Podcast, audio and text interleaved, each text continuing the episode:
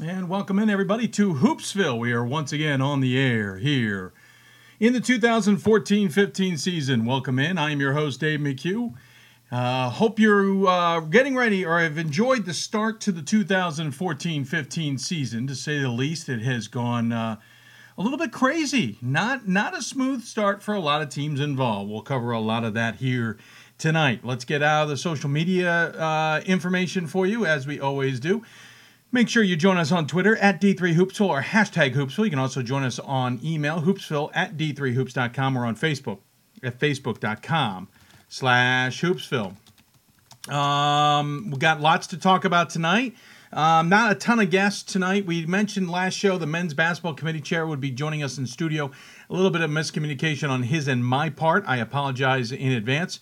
Um, we are unable to get that to happen uh, I misunderstood his travel plans. Is basically um, the long and the short of that. We will be talking to him over the weekend at the Hoopsville National Invitational Classic at Stevenson and air that interview at a later date. So if you have questions for Jeff Burns on the men's side and Dave Martin on the women's side, talk to Dave today. We'll get him on in the next few weeks as well. Please email us again, hoopsville at d3hoops.com. Use it via Twitter uh, at D3Hoopsville or hashtag Hoopsville or Facebook.com slash Hoopsville. Um, uh, sorry, speaking of Twitter, getting that taken care of right now. Um, you can hear me punching away on my keyboard. Um, that's the way. Sometimes this is how you got to do it. It's how you got to do it. Um, so we will talk to those committee chairs in the next few weeks. Please email us your ideas. Tonight we will talk to Lauren Hills, men's uh, women's basketball coach at Mount St. Joe. We'll talk to uh, Dan Benjamin here coming up on the show. Talk about the significance of the game, as we talked about last week with Brad Johansen, but really what's going on now, the recent developments, um, and certainly how the team is recovering. Of course, they play their first game since November 2nd, tomorrow, um, at Baldwin Wallace. So we will talk to him uh, about that and just getting ready to now kind of ramp everything back up, whether she will be making the trip with them. The weather that they're all dealing with, uh, not nearly as bad as it is in Buffalo, but the tournament has been adjusted because of Buffalo. So we'll talk to him regarding all of that and plenty more. Also, talked to the interim women's basketball coach at Scranton, talked to Coach Klingsman about the changes that took place there uh, in Royals camp and how that has affected the team. Certainly off to a good start and certainly highly ranked this year. Uh, we will also talk men's basketball with Stevenson men's basketball coach Gary Stewart. Uh, of course, he uh, is part of the integral group that is running the Hoopsville National Invitational Classic at Stevenson University, so we'll talk to him about the upcoming event as well. And we'll talk to our good friend Bob Quillman, get a state of Division Three hoops from his mindset. Talk about his team losing to Benedictine, by the way, his alma mater, uh, this uh, this season or already this season. We'll talk to him about that and what else he sees on the horizon. That's all coming up here on the show tonight. Um, if you, again, if you have any questions for us, please don't hesitate to ask them. You've got your ways of doing it, and we hope you'll uh, take advantage of those uh, as always. Uh, plenty to talk about uh, as we move forward, and certainly upsets aplenty. So uh, we will look forward to hearing what you think uh, along the way. Um, I think that's the long and the short of it for right now. I'm just trying to get this tweet out the door so we can get that taken care of. Um, and we're done. So we can focus on other things here tonight. Um, again, Hoopsville National Invitational Classic coming up at Stevenson. We got th- uh, we'll talk more with Gary Stewart coming up. We'll talk about it more in the show as well. Three games on Friday. Um, tomorrow, the 21st, we'll have four games on Saturday plus three more on Sunday. The schedule is jam packed, as you can probably imagine. Um, lots to, to cover across the bases, as it were. Um, lots of teams that have uh, that have made an impact in Division Three, more that hope to be making impacts in Division Three. That's all coming up. We will uh, break it all down. It starts with a four o'clock game, Catholic versus Gwynedd Mercy. That is coming up on uh, at four o'clock from Stevenson. Uh, that is tomorrow. That starts everything off. Um, we will then. I'm just trying to get to the bracket. Excuse me. Uh, it's somewhere around here. I just got to find it. Sorry about this, everybody. Um,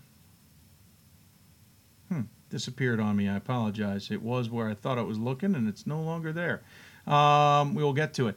Uh, we have a uh, uh, the six o'clock game will be Randolph Macon um, versus Mary Hardin Baylor, I believe. I could be wrong on that. I got to double check that as well. And then eight o'clock is uh, I just have so many games in my head. Uh, eight o'clock is Stevenson versus Wittenberg, which is certainly a fascinating matchup, to say the least.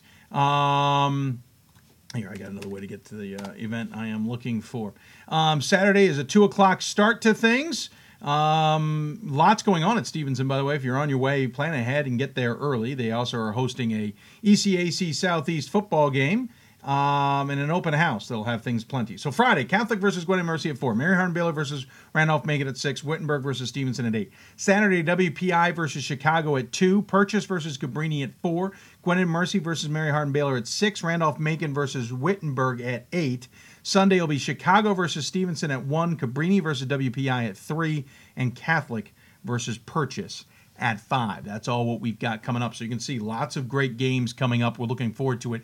Gordon Mann, my uh, Frank Rossi, and Jeff Gamber will be on the call. You may hear my voice occasionally on Friday. On Saturday, it'll be Frank Rossi and myself. We have a new guy joining us on the ranks. Uh, just lined him up actually um, today. Uh, uh, Jeff Arnold will be joining us. Uh, he is a Dickinson grad. Looking forward to having him on the call. Uh, and then Sunday it'll be Frank and myself doing it. Larry Radloff, our photographer, will be in house as well, and we'll enjoy Phil Nagley from uh, Messiah will be doing the writing. So plenty to cover. Um, we mentioned Jeff Burns will be in the house as well. The AD for Randolph Macon men's basketball committee chair. We'll do an interview with him. We'll interview each individual coach after a game, and then each individual coach is part of the Hoopsville Coaches Corner presented by Buffalo Wild Wings. That's all coming up at the Hoopsville Classic. If you want to go, each day is seven dollars um, to get into a in, to get into all the games for that day, or you can buy the pack for fifteen dollars and get into games all three days. Uh, if you want to buy tickets ahead of time, though at this point in time, probably irrelevant, but you can go to GoMustangSports.com, go to the men's basketball page, and you'll find a Hoopsville link. Uh, you'll be able to get there from there. Um, you can also uh, just show up and buy tickets when you arrive. Believe it or not, they'll also have some T-shirts available to purchase. Uh, you're welcome to do so. Uh, I believe it's like a, I want to say it's going to be ten dollars uh, for a shirt. Uh, I believe. Um, and so on and so forth. So please take advantage. We'd love to have you. Third annual, obviously biggest, getting a little bit of local attention here in, in Maryland for a change, which is nice to see.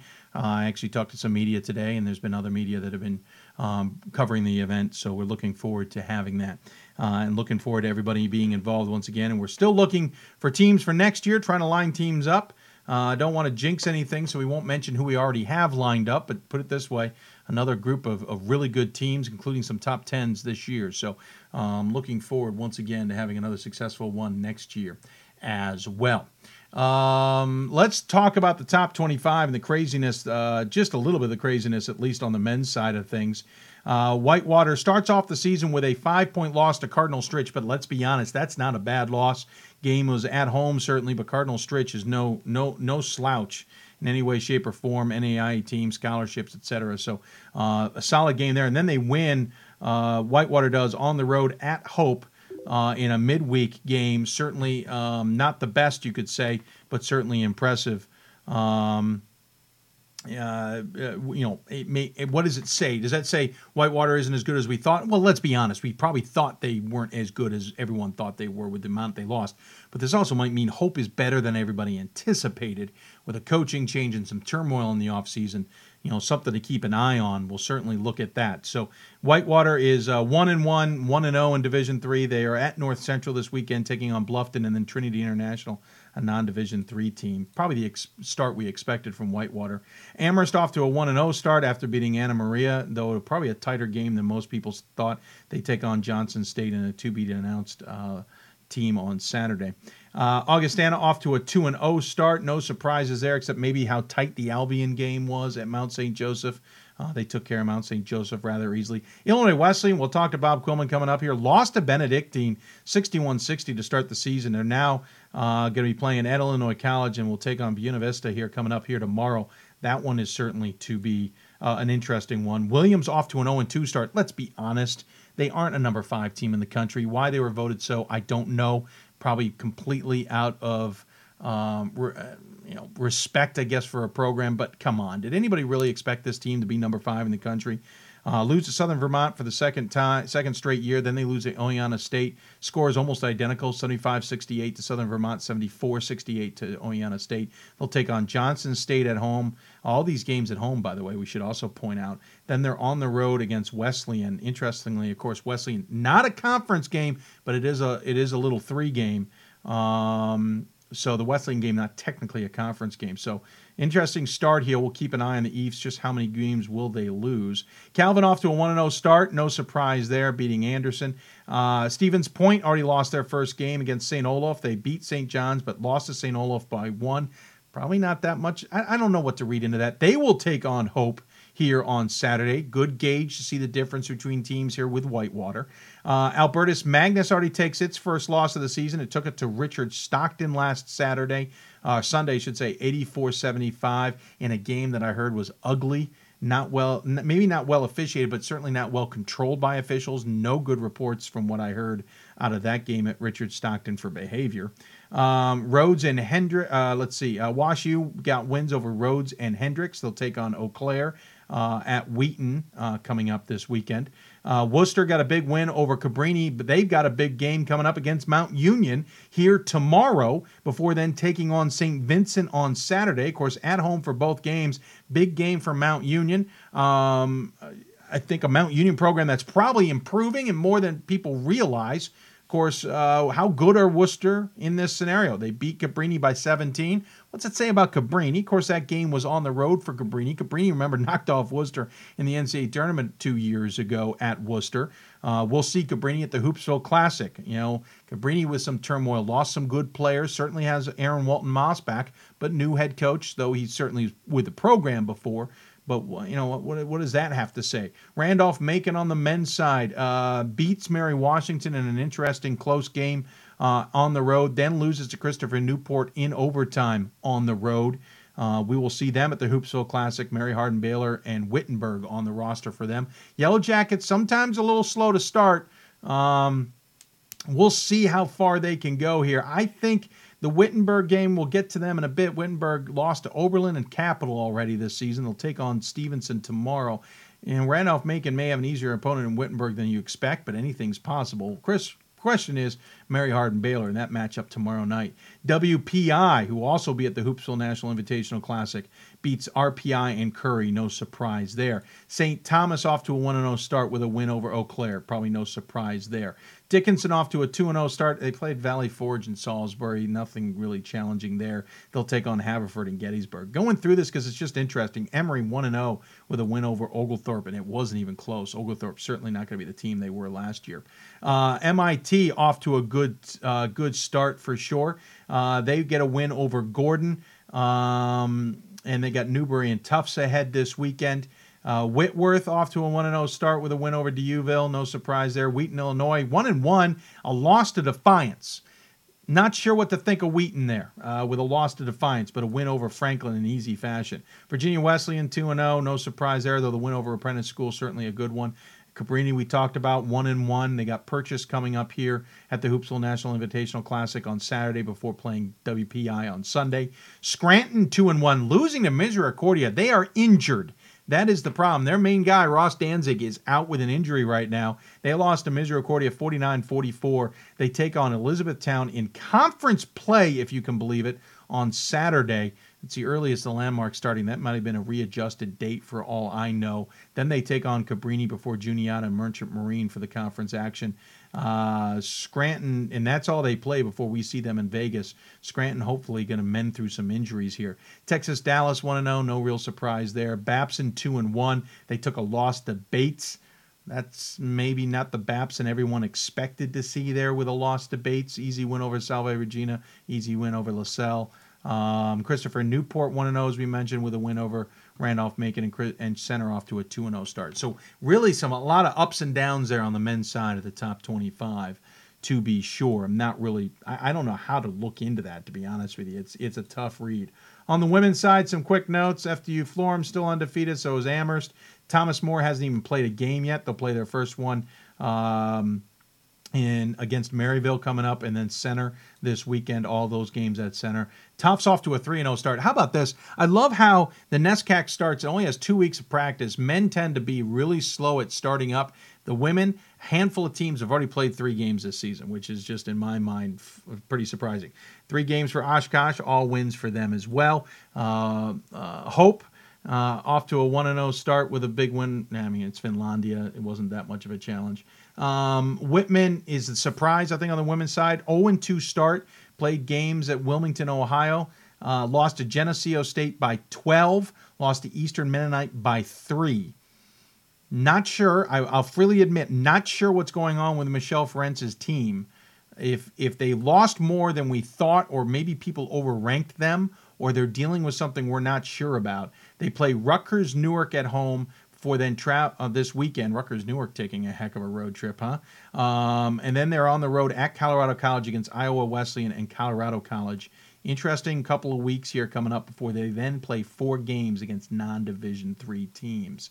Uh, Scranton off to a 2 0 start, as we mentioned. DePaul uh, hasn't even played a game yet. They take on Wisconsin Lutheran tomorrow night to start the season. Wash U off to a 1 0 start. 2 0 start from Montclair State, no surprise there. St. Thomas off to a 2 0 start, really no surprise there. Texas Tyler 1 0. Um, not sure about Whitewater. I think they're off to a 2 0 start. Uh, NYU 3 0 start. Um, Baldwin Wallace off to an 0 1 start with a surprise loss to Case Western Reserve. Uh, 3 0 start for Williams. There's that other NESCAC team with a 3 and 0 start. 1 and 2 for Christopher Newport. I was talking to somebody today about Christopher Newport. Maybe they are way overranked here. Um, they lost to Bridgewater 61 59. They had lost to Roanoke earlier 74 62. Their win against Guilford 73 61. Maybe the captains on the women's side, a little too overranked. Wheaton, Illinois, off to a 2 0 start on the women's side. 2 1 for the Nor'easters of New England as Tufts beat them. That's a good game early for those two teams. Rhodes 2 0. Uh, Bowdoin 2 1. They lost to Roger Williams at the Maine Maritime Academy tip off. A little surprise there, to say the least. Uh, 3 0 start from St. Mary's of Minnesota and Whitworth, a 1 0 start. And 0 2 for the Messiah Falcons in women's basketball. So both top 25s that obviously not a new poll this week. We'll get one next week before Thanksgiving. A lot of questions for top 25 voters, to say the least, on these two polls. So we'll see how this all transpires. I mean, it's a hundred questions you can ask about all that. You're not going to get a lot of answers. It's why we really don't come out with a top 25 anymore in that first after the first week weekend. Um, more to digest, but I, you know, certainly 60 players or 60 teams getting votes in the top 25 on the men's side in preseason already told you enough about how people were thinking about this. Both both polls had plenty of teams getting first place votes. Again, telling you plenty that people are trying to figure out. Let's see what happens here on the rest of the way, but already early on, we're not getting a lot of answers. Still plenty of questions out there on the top 25 on the men's and women's side. If you have any questions for us, again, uh, hashtag Hoopsville uh, on Twitter or uh, or at D3 Hoopsville, of course. Um, Mount Union and Wooster, of course, we talked about that. Purple Raiders reminding us that. I think that's gonna that's a game to watch tomorrow for sure. Uh, Mount Union versus Wooster. Of course, Mount Union football team back in the playoffs certainly will have plenty of attention. But in basketball, uh, Mount Union Wooster is a game to keep an eye on, to say the least. Um, Caltech, by the way, taking on George Fox t- uh, tomorrow. That, that, that should be interesting. I'll keep an eye on that just in case. Um, and so on and so forth. So lots to talk about tonight. We're trying to figure things out in in the world of Division Three men's and women's basketball. I think the biggest thing to take away also is look at how many games didn't get played with the 15th being on a Saturday, which means if you're going to travel for anything, you're not getting home till Monday because you're if you're going to a tournament, you're playing Saturday, Sunday. You can't really travel to go to one game. That's just not going to happen. Fascinating juxtaposition. Some teams, like those NESCAC teams I pointed out, and a couple others, starting with three games already. Other teams have barely haven't even played a game this 15th date is is is really interesting because now there remember there used to be legislation i think it was the friday before thanksgiving that was the start of the season no matter the date then it went to the 15th now there's legislation being considered that it would be if the 15th fell on a saturday i think it's saturday sunday maybe monday i'm not positive but i think you could start the season the Friday beforehand. So in this case, it would have been the 14th. Maybe that's worth looking into. It's basic. I mean, basically, that legislation is saying the Friday before Thanksgiving is essentially what they're saying. What what what they're because if you think about how the calendar works, once the 15th tips into a Monday or Tuesday of the week, then Thanksgiving's still not for a full another week away. I, I think it's going to be looked into as being passed because you're now in this scenario where some teams haven't played a game. Stevenson women's basketball, who I cover uh, and work for um, on contractually, you know, women's basketball played their first game on Tuesday. Um, you know, a lot of teams haven't really played games because they can't find a lot of good dates.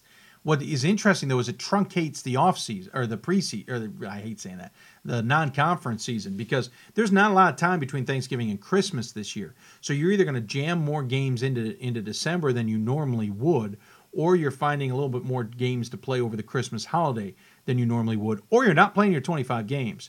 So I think this is an interesting test this year of exactly what's going to happen with this 15th date. Because remember, when the legislation passed about the 15th being the start date, I think it was back on a, you know, our schedules were on Tuesday starts, I think. We weren't looking, um, you know, we basically had two full weekends before um, the major holidays. And so now they're looking at going, eh, maybe that wasn't such a bright idea. Do we go back to the Friday before Thanksgiving, only get one major weekend, or I should say, a Friday two weeks before Thanksgiving? I misspoke earlier. Two weeks before Thanksgiving would be the Friday start to the season. Maybe that's something they need to consider because that gets you two weekends in before the Thanksgiving break, spreads things out. Force it doesn't force uh, conference schedules to start so early. Conference schedules for starters are starting way too early, way too early. Um, so I, I think this is this is worth looking into and giving people a little bit more time to be sure. Uh, we're going to take a break. When we come back, we're going to talk to Mount Union women's basketball coach uh, Dan Benjamin, talk about his team certainly, and talk about how uh, everything is going with Lauren Hill and still uh, how much has happened since that game on the second, which feels like yesterday, but certainly wasn't, nearly three weeks ago, obviously. Uh, that is all coming up here on the show. Uh, we'll also talk to Bob Quillman, our good friend from the Midwest, of course, living in Texas, but he has his pulse on Division Three as much as anybody else. We'll get his reactions to the early start to the season. Also talk to Gary Stewart from Stevenson Men's Basketball. Talk about Stevenson. Also talk about the Hoopsville National Invitational Classic, and we'll talk to Scranton's interim women's basketball coach Deanna Klingsman about her team and getting the job somewhat last minute on an interim basis when uh, Mike Strong stepped down. That's all coming up here on the show. If you want to join us on Twitter at D3Hoopsville or hashtag Hoopsville, email us hoopsville at D3Hoops.com, Facebook us at Facebook.com slash Hoopsville. You know the deal. We'll look forward to hearing back from you here shortly. We're going to take a break. When we come back, more Hoopsville uh, and plenty more to cover right here on Hoopsville, presented by D3Hoops.com, the National Association of Basketball Coaches. College basketball lives in Kansas City at the College Basketball Experience at Sprint Center. The College Basketball Experience is the place to get your game on. It's not a museum, it's an experience you won't forget. Discover the history of the game in the National Collegiate Basketball Hall of Fame, featuring the Gallery of Honor, Mentor Circle, and Honor Theater. Suit up in the latest CBE logoed Nike gear at the CBE Hoop Shop. Elevate your game today and visit the house that college basketball built. We've got more schools than Division 1, more fans than Division 2, and more upsets than March Madness. There's 800 programs with over 11,000 games leading to two national championships. And we've been covering it all for over a decade. From Eastern to Occidental, from Puget Sound to Piedmont, from Southwestern to the University of New England, and from Hope to Calvin. Nobody covers Division 3 basketball like we do. We're at d3hoops.com at www.d3hoops.com I know sports is important, but having the academic part along with it is a big plus. I've discovered in myself, you know, a, a newfound ability to overcome adversity at all different angles. At a Division three school, school is really shaped around you developing yourself as a complete individual. The end result, in my mind, is you just become a very well-rounded person. Before I came into college, I didn't really think I'd be able to balance so much. It helps a lot that you have a family with your team that can guide you.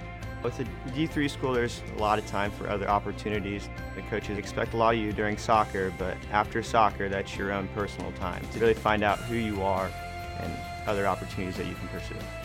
By balancing all of my interests, basketball, my leadership skills, and academics, I'm able to better prioritize my life and to manage it.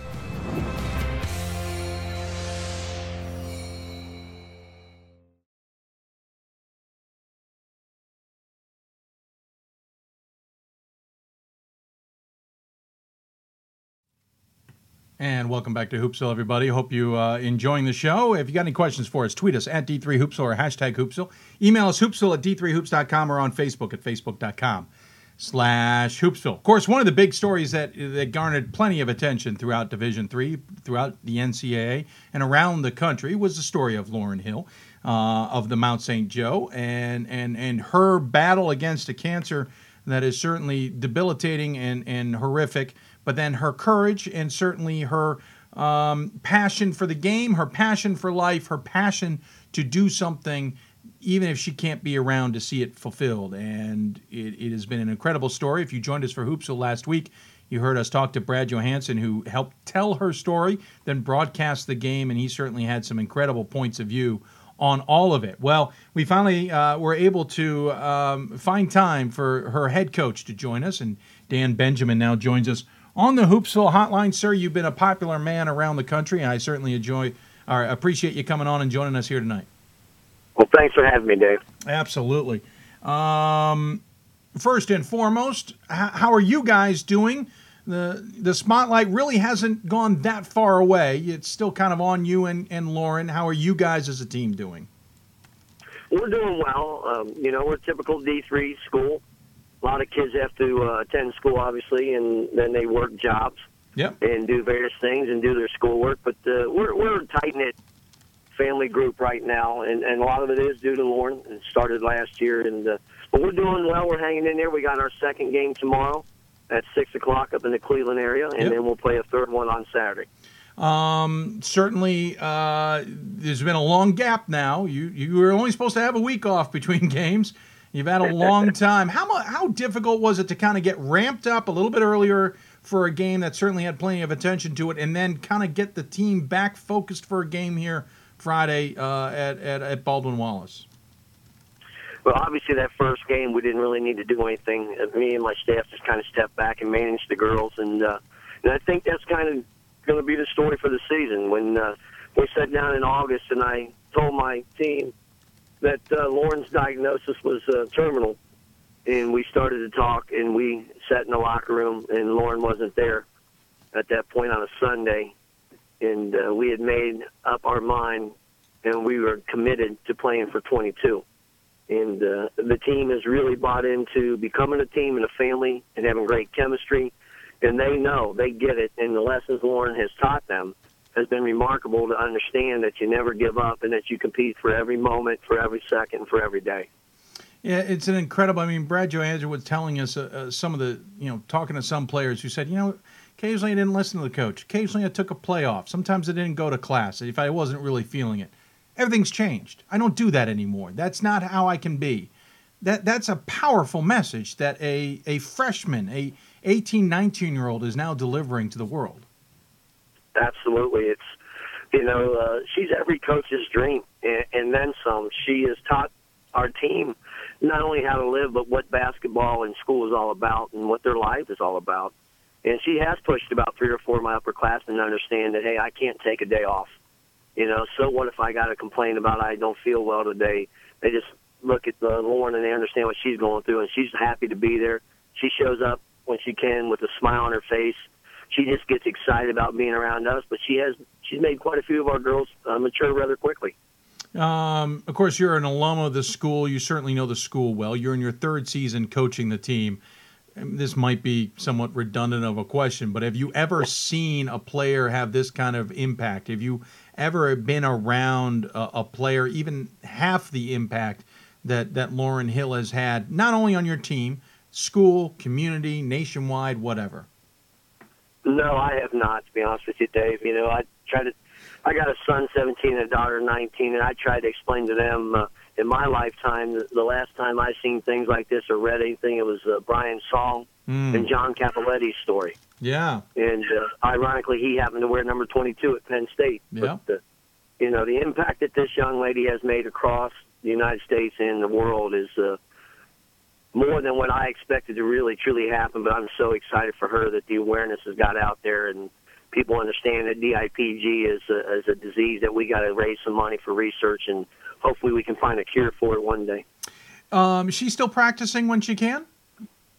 She has not practiced in uh, almost two weeks now from Saturday here, Okay. and uh, she'll show up. She'll show up, and she, you know, Dad will tell me or Mom will tell me she just wants to be around the team, Coach. That's all she wants to do, and and what an incredible lesson right there. Here's a girl who has the passion to be around a sport and her teammates. You know, and I've been coaching 25 years, various sports, and kids will take plays off, kids will take days off, and I'm hoping they're hearing her message that she wishes she could be playing every play. Is she going to travel with you guys or unable? We are not sure yet. As we head out tomorrow morning, Mom and Dad said they will let me know uh, as soon as they can, and uh, and I know there's a lot of attention with that, and Oh, uh, sure. we'll alert we'll alert the media when we can, and uh, we'll do the right things. You know, it's it's tough because at Division three school we haven't had this problem, and uh, Sure. what a great problem to have, but. Uh, more remarkable to have such a beautiful young lady in, in, in my life and in my players' lives.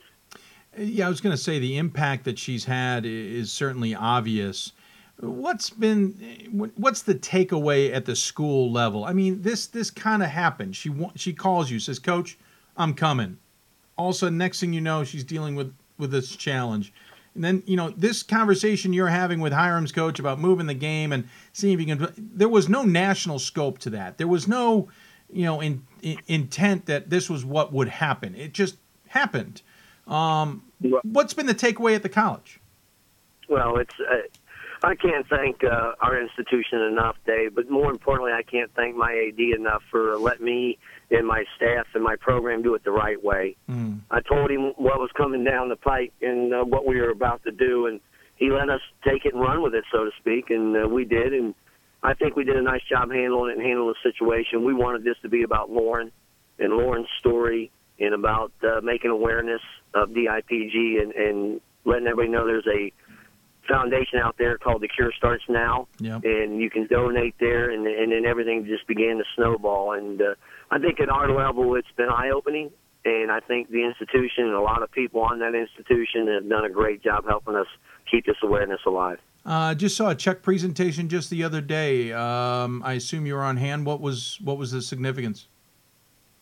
It was uh, for us. It was the T-shirts we sold, Mm. which uh, which our players and Lauren put together, which was obviously a great thing to do as a uh, program and a uh, staff to, to watch your girls bond doing that. And then it was the ticket sales, and we raised about fifty eight thousand dollars in those two items alone, which is great because I think it ended up putting Lauren at that point in time close to three hundred thousand. Now at this point, I know she's over three hundred thousand in donations to the Cure Starts Now. That's incredible. I mean, that's that's up there with the ALS uh, Ice Bucket Challenge significance in the sense of how much money's been raised that normally is not raised, um, and of course, all from her just wanting to play a game.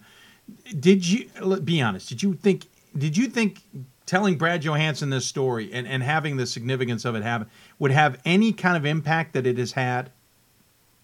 Not at the beginning, but as we started going, uh, and I've only watched two of the stories put out there, and I'll apologize to everybody else who helped tell the story, but uh, obviously I watched Brad's piece, uh, which was very tough for me and emotional for me to watch, and uh, and then I watched CBS in the morning one day. I woke up to it, ironically, on a Monday morning, ready to go to practice, and uh, you know, once I felt that Brad got the story out there, and I, I was out with my nephew, who's one of my coaches, and we were eating dinner, and my phone just started blowing up through Twitter, through uh, voicemails, through text messages. I had to charge it three times, and I started scratching my head, and I looked at my nephew. I said, "This thing is going to go big." And then, uh, then of course, Chris Mack tweeted and uh, texted me as well and said, "Hey, we're here if you guys need us." And then it just started snowballing, and uh, from there on, we let Lauren make her decision on where she wanted to hold this game. And I think she made the right decision in making the awareness piece even bigger by moving it to the Cintas Center. I think it's incredible your team. I mean, this is a freshman who comes in. Normally, the freshman is a low on the totem pole. You know, you got to get used to college play here. You know, we're the seniors, we're the juniors. We've been here. We've been with Coach Benjamin. It says a lot about your team, a lot about your players who are more than willing to step aside, not only to give Lauren the spotlight, but understand the significance. I have a feeling that wasn't that hard of a conversation to have in the locker room. Not at all. Not at all. Ever since last October, she was telling us she was committed to us on her 18th birthday. She mm. came to a few games in November, and uh, our girls got to to meet her, and we shook her hand in the stands. And uh, she's a special person. When you meet her and, and see her, what you see on TV, that's her 100%. And uh, you know, for our team, it was great because, like I said, it built that chemistry right away. Yeah. But uh, you know, it, it's been a great ride already for me as a coach. As my first year as a head coach, I could kind of step aside and let these girls do what they're supposed to do, and they've really done a great job becoming a family. I was going to say, first year as head coach, certainly a heck of a way to start your uh, your head coaching. I know you've been there for a few years. Outside of that, uh, you're called Coach Bear. You gave a great bear hug to her um, at the beginning of the game. Uh, I'm kind of curious, though. I mean, obviously, you had the play drawn up. It was well executed. The the last play was certainly an incredible moment as well. Uh, I have a feeling you you caved to some peer pressure from the stands, ten thousand people calling for Lauren. Uh, smart move, if I do say so. But I'm kind of curious from your vantage point, because by the way, great win, 66-55 over Hiram. It was a well played game by your team, certainly. What was what was your what did you spot during the game? What did you see maybe during the game that maybe not everybody else saw that maybe stands out to you that will maybe stand out for a long time to come? Well, obviously, you know, there's a couple things. Her being announced mm. Uh, mm. Gave me a lot of goosebumps, knowing that we were going to help this young lady's dream come true. And then watching her make that first basket was pretty incredible. That was very special. And, and then watching her teammates hug her and high five her, and the tears coming from our players because they've known for days how hard they wanted to make this happen for her. Mm-hmm. Uh, you know, and then obviously you get caught up in the game a little bit, and it's it's so funny because everybody uh, you know who's not close to us kept forgetting about the game. We had a game, and it does count against our record. yes, it does. But you know, but uh, uh, Lauren and her teammates wouldn't let me forget that all the time during practice. Like, coach, we got a game to get ready for, and so we kept plugging along and you know, I'm very proud of my girls, and I, you know, Dave, I tell them every day when practice ends, the last words they're going to hear out of my mouth is "I love you," and I tell them that as we leave, and every one of them respond, and, and you know, we just become a nice, tight knit family. And they know at the end of the day, win or lose, I'm going to love them. My staff's going to love them, we're going to coach them and do our best with them. Well, certainly a great game. Let's talk about your team just a little bit. Don't want to overshadow them in any way. Uh, a team that's it's struggled over the last few years. Certainly three and twenty-two the last two seasons. Um, you know, you you battle in in a tough conference in the HCAC. That you know, having Lauren on the team is certainly a nice boost and certainly helps. You've got a young team for all intensive purposes. You have two seniors on the team, but of course, um, Brooke Molzer uh, out with an injury, so really it's Katie Moss. Um, tell us a little bit about the rest of this team and the and the team that obviously will be the the ones competing, hopefully for you know for some for conference glory if possible. Well, we're hoping we can keep improving, but uh, you know it's tough. Katie Moss came back to us this year after being gone for th- uh, three of her years. I think she played her freshman year, so we welcomed her back. And actually, Katie's hurt right now with a mm. stress fracture.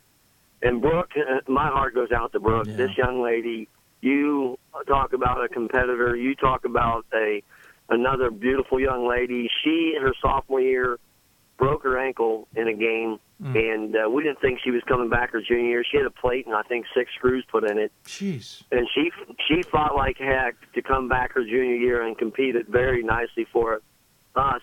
She was a five seven forward, and she'll go in and play the post as well. And mm. then it really broke our heart that Friday before. The week before the game, she uh, tore her ACL, and she's getting ready to have surgery next Tuesday. So, you know, our thoughts and prayers go out to her and her family. What a beautiful young lady she is, though. And she actually is a leader on our team, even though she's not going to see the floor. She steps up a lot. She's actually guided Tara and, and a couple other girls on our team. Mary Hartfeld has stepped up, and the Webb sisters have stepped up. And we got another girl who's starting for us, Taylor Brown, who came off of a she blew her knee out last year in practice, and the year before she blew her other knee out in high school. So you know we have some mm. banged up kids on our team, and that's why I really love them. And I'm proud of them because they have fought through these things, and there's no doubt Lauren has helped them through some of those things they're gone through. You'll take on Bethany at Baldwin Wallace on Friday tomorrow. Uh, you'll then take on Buffalo State, who hopefully will be there. I know everything has been adjusted for them accordingly. Um, they'll actually play Saturday, Sunday. Um, I know Ohio's gotten socked, but so has Buffalo, obviously. But by all stories, uh, you guys, have you got? How do you get the team focused on this one? And and what do you expect from Bethany? And what do you expect from Buffalo State? Well, I wish I could tell you about Bethany. I just learned today that they had switched the schedule. Yeah. And uh, we don't have any film on them, but from what I can see on uh, statistics and that, they got a transfer in from Slippery Rock. I think she's a pretty good shooter at guard. Uh, I think they got three really good guards that can push the ball up the floor, and uh, they shoot the ball real well. They'll take a lot of threes. Uh, we're hoping we can maintain them. And uh, you know, at this point, it's a second game. I want my girls just to compete. Sure, I know we're going to worry about the score, but I'm more worried about managing my players and that they keep their heads on straight and playing the game no matter what's going on and always competing. Buffalo State, uh, I don't know a whole lot on them. I think they got a couple good players as well. I think they have one outside shooter that's pretty solid, but I think they also have one post player. So for us, you know, without giving anything away going against Bethany on Friday night, we're hoping that uh, we can play our game and stay focused on our game. We have a nice little high-low, inside-out game with us offensively, and so hopefully we can stay focused and get that rolling tomorrow night at six o'clock. And what do you think of the conference this year? Transylvania certainly played well in the last few years, picked to win it again, even with a new coach. What What do you think of the HCAC this year, and and do you think you guys can compete? Well, we're hoping to compete in the top four or five of our conference, but uh, you know, at D three, when you have injuries and things of that nature, as you go through the season, that becomes a uh, a piece of the puzzle you have to figure out. Uh, Transy certainly is good; they've always been good. And I know they got a new head coach, but I know she's going to do a nice job with them. But I think Franklin's another sleeper in our conference. They have a new head coach, but they have a nucleus of some good players. They have a six-three uh, transfer back for her second year from Butler University. And I know Defiance is always going to be tough, and mm-hmm. Bluffton's always a tough rival for us. You know, Manchester, they're scrappy. So, you know, we're we're going to have our work cut out for us. But the, our thing's got to be focused on us and what can we do and what are our capabilities and you know put these girls in positions to have an opportunity to be successful uh, not to be morbid in in, in, in, in that sense, but have, has there been conversations about the inevitable and, and how you guys plan to handle it? There has. It's it's been tough for me. Um, you know, I've had some things go on in my life over the last seven months that probably I think prepared me for this whole situation you know, I can't thank God enough for giving me the opportunity to to cross paths with Lauren and her family, but uh, more importantly, you know, putting this angel in front of me and my team. And uh, we've had discussions, and uh, you know, we've got some great support on the campus, and we're going to continue to use that support throughout this journey. And we're going to continue to use our thoughts and prayers, and uh, hopefully, as I call it, the the, the basketball antidote for uh, Lauren coming to the gym every day just to get her mm. to come be around us it's been a great, great uh, drug, if you will, for her because that's her passion. So we're hoping we can use that to to keep her around with us as long as we can, and just pray to God that she's with us for as long as He'll let us be let, let us have her. Well, Coach, uh, hats off to all involved. Uh, incredible work on you guys to be so selfless uh, especially Hiram and their team uh, and everybody uh, involved in everything. Uh, I can say that the idea of getting 22 jerseys was ingenious. We'll, we will have one. I sent my shipping information today. Uh, we will have one behind us from Ohio Wesleyan um, in the studio. We're happy to have that. Uh, we're more than happy to make the donation for that. Um, and so, hats off to everybody involved uh, on a terrific job, including Lauren Hill herself. If you get a chance, please convey that to her for us. We certainly wish you luck this weekend. Uh, get the rust off, obviously, because uh, uh, it's been a while since you played, and, and good luck, certainly. As always, we give the coach, though, the final word. Any final thoughts you'd like to share with those who may be tuning in tonight? Well, I appreciate you having me first off, Dave, but uh, I definitely got to thank the NCAA you know, for them getting the waiver going and moving the ball rather quickly. I got to thank my institution for the opportunity to be the head coach, and I got to thank Coach Hayes and Hiram for will, being willing to move the, the game to our place and, and being a part of something special. You know, and there's no doubt my heart goes out to Lauren and her family. I've made a special friendship with them, and you know, like I said, I'm blessed to be her coach. I appreciate you having me on tonight. Well, absolutely. Thank you for taking the time to join us. I know you've got uh, requests up the wazoo. By the way, we should mention Lauren Hill, uh, Glamour magazine, um, oh, Miss Ohio pick, which was pretty impressive yesterday. Um, but thank you for coming on. I really appreciate it. Um, good luck this weekend, as I said, and uh, stay in touch if you don't mind. I sure will. Thanks, Dave. All right, take care. Dan Benjamin Take joining care. us from Mount St. Joseph uh, in Ohio. We certainly appreciate him taking the time. Head coach for Mount St. Joseph Lions, and of course Lauren Hill's head coach as well. Terrific job again by everybody involved there. We will keep abreast of that. As we said, number 22 jersey will be uh, arriving here whenever they get it shipped to us. We we wait patiently for it. It will be hung out behind us. As you can see, we're still decorating the studio just a little bit. We will find a prominent and permanent place for it in our studios. If you want anything you want to see behind us, we heard, heard from a few people who are sending us some stuff. Please send it along, and we will put it in our studios behind us. Still some work to be done on the studio to be sure, and uh, it will work be a work in progress for the next few weeks. Um, but again, thank you to Dan Benjamin for joining us here on the show. Going to take another break. When we come back, we're going to switch gears, talk men's basketball with our good friend Bob Quillman. Um, give his take on the state of Division Three as we get off and running here. You're listening to Hoopsville, presented by D3Hoops.com, the National Association of Broadcasters. Don't forget to join us on Twitter at D3Hoopsville or hashtag Hoopsville. Email us, hoopsville at D3Hoops.com, and of course on Facebook at Facebook.com slash Hoopsville. More Hoopsville right after this. I used to never really talk. Ever. I was scared and shy. Uh, It was hard to look at people's faces. Uh, I was afraid if I said something wrong, everyone would laugh at me. But then I started to play golf with Special Olympics.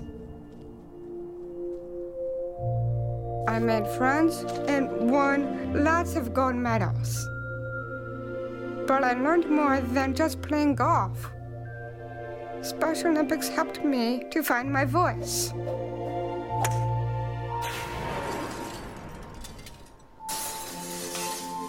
And now everyone else is speechless. We've got more schools than Division 1, more fans than Division 2, and more upsets than March Madness. There's 800 programs with over 11,000 games leading to two national championships. And we've been covering it all for over a decade. From Eastern to Occidental, from Puget Sound to Piedmont, from Southwestern to the University of New England, and from Hope to Calvin. Nobody covers Division 3 basketball like we do. We're at d3hoops.com at www.d3hoops.com. Division 3 allows you to be able to give yourself to other things. Not even just participate in them, but really get involved with them if you want to. There's a lot of interaction. Um, it's not just sitting back taking notes. You're actually doing hands-on things and better preparing yourself for your major. Choosing a Division three school, I've had the opportunity to develop my leadership skills and to be more involved on campus. Division three in athletics, you know, affords students the opportunity not only to participate in uh, intercollegiate athletics at a competitive level, but also gives them the opportunity to, you know, engage in the other interests uh, in their campus and in their lives outside of that sport and outside of the academics on the campus.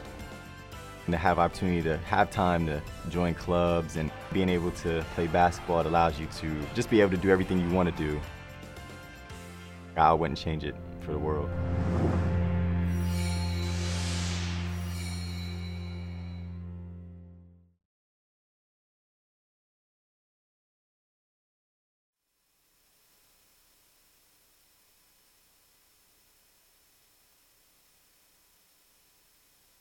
And welcome back to Hoopsville. Sorry. Trying something new tech, uh, technique wise, and it's just not working as well as I'd hope. Welcome back to Hoopsville, everybody. Hope you're enjoying the show. If you want to interact with us, join us on Twitter at D3Hoopsville or hashtag Hoopsville. Email us hoopsville at D3Hoops.com and join us on Facebook at Facebook.com slash Hoopsville. Going to go back to the Hoopsville hotline, uh, continue the show along as it were, and bring in one of our good friends and certainly uh, D3 uh, basketball connoisseur Bob Quillman from IWUHoops.com. Bob, welcome to Hoopsville for the first time this season, sir. Oh, hold on, I got to unmute you. Let me try that again. There we go. Go ahead. Hey, I appreciate it for having me on, David. How are you? Welcome to the new season, my friend. Thank you, my friend. Uh, certainly uh, an exciting season already underway. Quickly, to make the transition a little bit less uh, abrupt, uh, I'm sure you have been following the Lauren Hill story as much uh, as any other Division Three fan or anybody else around the country. Your thoughts? I'd just love to hear um, your thoughts on the on the story, especially the impact on Division Three. Yeah, it's hard to to not pay a lot of attention to the story. I mean, you just kind of get into her her character and what Mount St. Joe has done around this, and you know, you can't help for but feel for her and her family and, and the program. And I just think the way that everyone has handled this has been really special. And it's just it's one of those stories that makes you feel proud to be a division three fan. And uh yeah but you know overall just a really really tough thing to watch play out i think. Yeah certainly. And nice to see some positive uh headlines too for division three. I'll say i thought it was a decent game being played uh there at the xavier center. Um now let's let's let's transition a little bit here um season underway a little bit of a herky jerky start to the season. I, I, think I talked about it early on. Don't know if you caught it, but you know this 15th falling on a Saturday certainly makes for a very odd start to the season for everybody involved. Um, almost feels like a slow start, doesn't it? Yeah, and adding to that, this is a season where who the heck knows who the best five or ten teams in the country are, or yeah. 25 for that matter. So, I mean, you've just got results right now that you have no idea when when you know one team beats another if it's really an upset or if the other team is just better or mm-hmm. you know it's just a really confusing season so far you used to vote in the top 25 you're probably thankfully not voting in the top 25 right now uh, or I shouldn't say that. I shouldn't assume that. You're, you're in Texas now. Like Pat could have wrangled you in, for all I know. Um, but if you were voting, would you have a clue? I joked I wanted to start at number ten. I, I would not have a clue. I, I, I tell you that you know the the two teams that, that I would be zeroing in on at the top of my ballot would be Augustana from the CCIW, who returns literally their whole team from a, a good team last year and, and really doesn't have any holes. You know, they have good guard play, they have good post play, they're they're big. And and Whitewater, and I know Whitewater lost to Cardinal Stritch, but Cardinal Stritch is a good NAIA team and Cardinal Stritch was playing about Game Five, and Whitewater was playing Game One. And, yeah. Um, so I mean, Augustana and Whitewater would be at the top of my ballot, and after that, I mean, I I have no idea who I'd be ranking three, four, five, six, and seven. And when you say Augustana, and, and I mean, I had this conversation a couple weeks before I voted with somebody on the top twenty-five, you know, um, chat boards, where I said, "Listen, I don't know if I can go Augustana top five right now. Ironically, I put them top five because, as you know, as you point out, they're, they're, I don't know who else to put there, and they certainly deserved it. They bring everybody back. I get that, but does it ever feel like sometimes there are certain teams that just never end up living up to what you expect? And Augustana is that team for me. Am I missing something with this squad? you've uh, you Augie's one of those teams that has burned you in the poll, Dave. I, I feel your pain. Uh, when I used to vote, I, I had a few of those myself, but when you just look at things objectively this year and and not focus on past poll voting pain that you have suffered, uh, I, I I still feel like Augustana is is is an elite team, and, and heck, they went out and beat a Missouri Valley Conference team. Granted, Bradley stinks, and granted, it was an exhibition, and granted, Bradley's point guard didn't play. There's a lot of uh, granids in there, Bob. yeah, well, I'm an Illinois Wesleyan guy, but I sure. do have to say that Augustana's performance at Bradley was really impressive, and um, they're just they're, they're just they have no holes right now, and I think they're they're a team that's going to be in this thing for the long haul. Um, speaking of the CC W in some senses. Um, you know, you, you do have the challenge of uh, Augustana probably being the top dog. Illinois Wesleyan got a vote in the top 25 for number one. I think a little surprising. They go and lose to Benedictine. what do we read into that? I mean, again, a lot of questions, but do you even Yeah, know what I to think- read into that? No, not really. And I watched the game. You know, I watched it, and and and some combination of Benedictine is a pretty solid basketball team that returns a lot of guys. It was at Benedictine. Illinois Wesleyan has some new faces out there at the forward spots and and uh, you know in their front court, or I'm sorry, yeah, their front court. Um, Illinois Wesleyan didn't play particularly well and didn't make a lot of good decisions down the stretch. And um, I have no idea what to make of it. If Illinois Wesleyan is just not as good as you know maybe we think they are, or it was a bad loss. But um, yeah, no clue what to make of that game. What do you think of the conference? Uh, Wheaton even takes an interesting loss to start the season. Uh, Carthage could be lurking. You know, we had what two years ago where the top was really good, the bottom was really bad, or that was last year. I don't remember which. Um, you, most years it's top pretty good. The middle's really nice. You got a couple teams that maybe you're struggling. What do you make of the CCIW this season?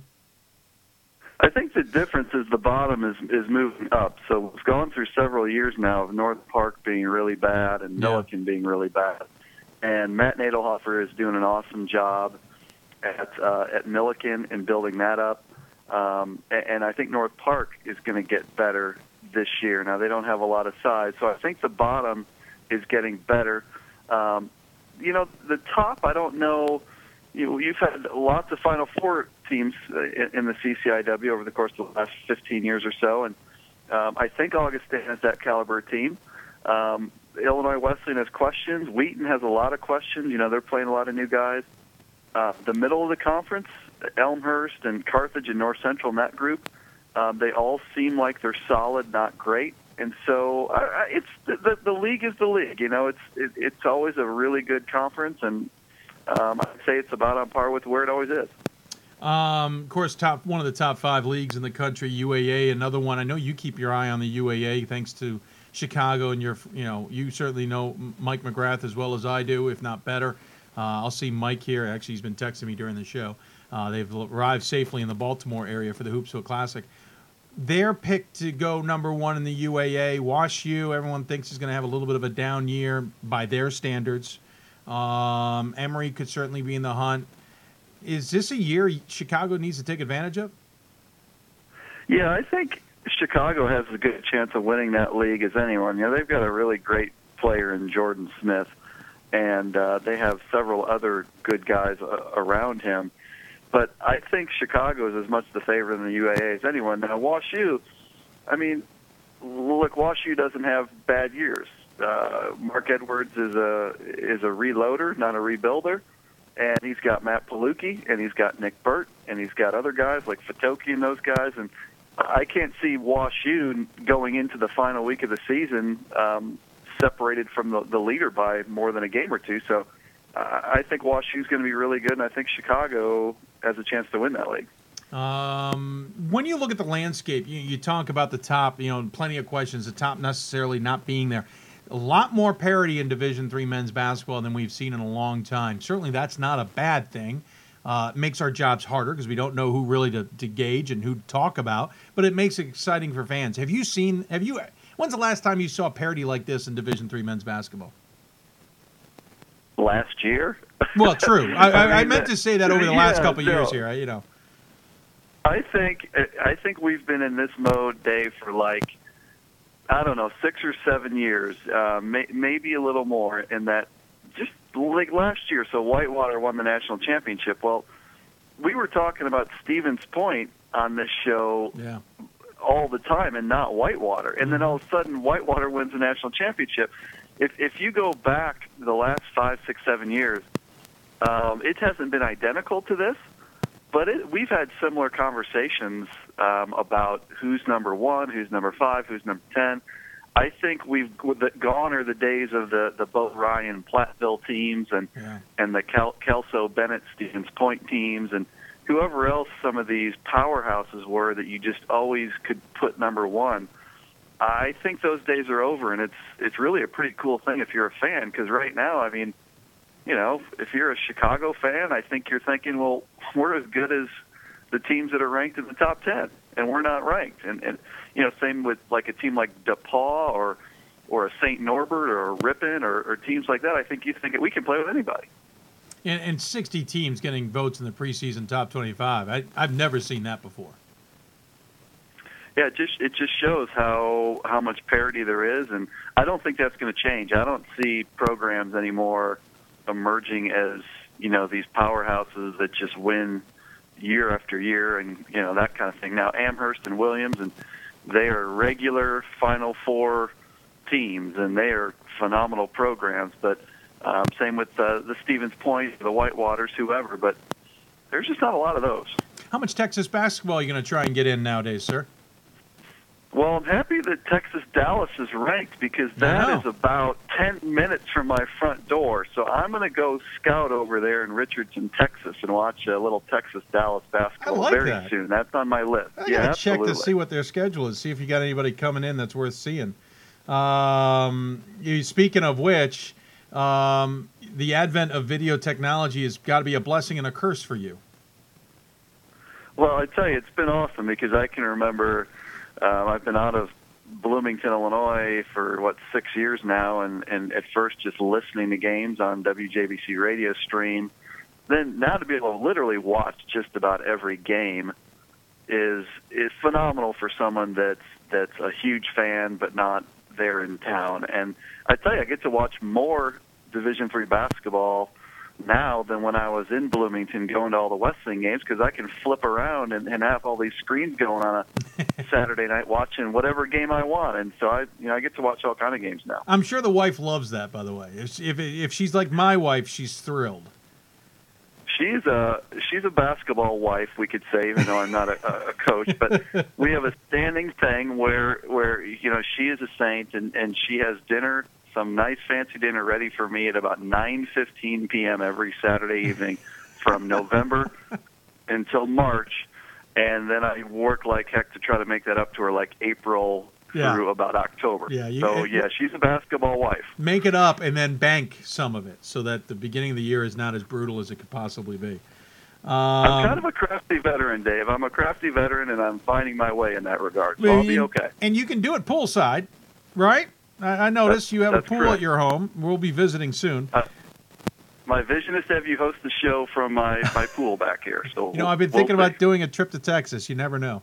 Um, by the way, a couple things. Obviously, at Mary Hardin Baylor, you can see there. Trinity, Texas is going to make a trip there on January 3rd, just FYI. It's a Saturday. Um, so maybe you can see uh, them at Tr- Texas Dallas and, and get your fill. Um, I will make that. I would love to see Coach Cunningham and his team, and uh, I'm going to plan on that. he might not want to see you. Um, when are we going to get you? To, when are we to get you to the Hoopsville Classic, sir? You know, I, I swear over the off season, unless I'm dreaming this, that Ron Rose asked me for your phone number so he could ask you about that We, tournament. I don't we know have if you ever talked. pursued. We have talked. Let's get this done. Let's get Uh, the Titans out to that thing. Talk I'm to him. You got to put the pressure on now. We're, we're ready and have and we have extended the invitation, sir. All right, I, I'm going to start working on Coach Rose and uh, see what kind of uh, pressure I can exert. Uh, fortunately, I, I don't. I'm not like a, a million dollar a year donor to the university, so I'm not holding that over anyone's head here. And they're not going to listen all that well either, are they? Exactly right, Very but I'll, I'm going to do my best. I would love to see that. Hey, sir, when you looked at the season ahead, uh, anything you're keying on from now on that you're going to keep an eye on? Um, you know, from a standpoint of the CCIW, I would say can Augustana score enough points to be a great team? I mean, I don't think you can be a great team and score 61, 62 points a game. Um, Sure. So I'm looking at that for Augustana. Looking to see um, Whitewater's personnel develop throughout the year. I want to say that I want to say they have some guy coming who hasn't played yet, like a transfer or something. I, I should do my homework more, but I want to watch their roster play out. Um, and then there's some under the cover, uh, under the radar teams. I mean, like Chicago. I want to see what Chicago does in the UAA, and that's the kind of stuff I'm looking for at this point. Well, certainly enjoy coming on, especially last minute to fill in a hole tonight. I certainly appreciate that. Uh, I do want to ask you one more regarding committee. What are you hoping to expect to see from the committee this year? you know, um, creativity in the regional ranking process, um, transparency in the entire process. They'd love to give you more. Um, yeah, some some creativity in the bracket making process.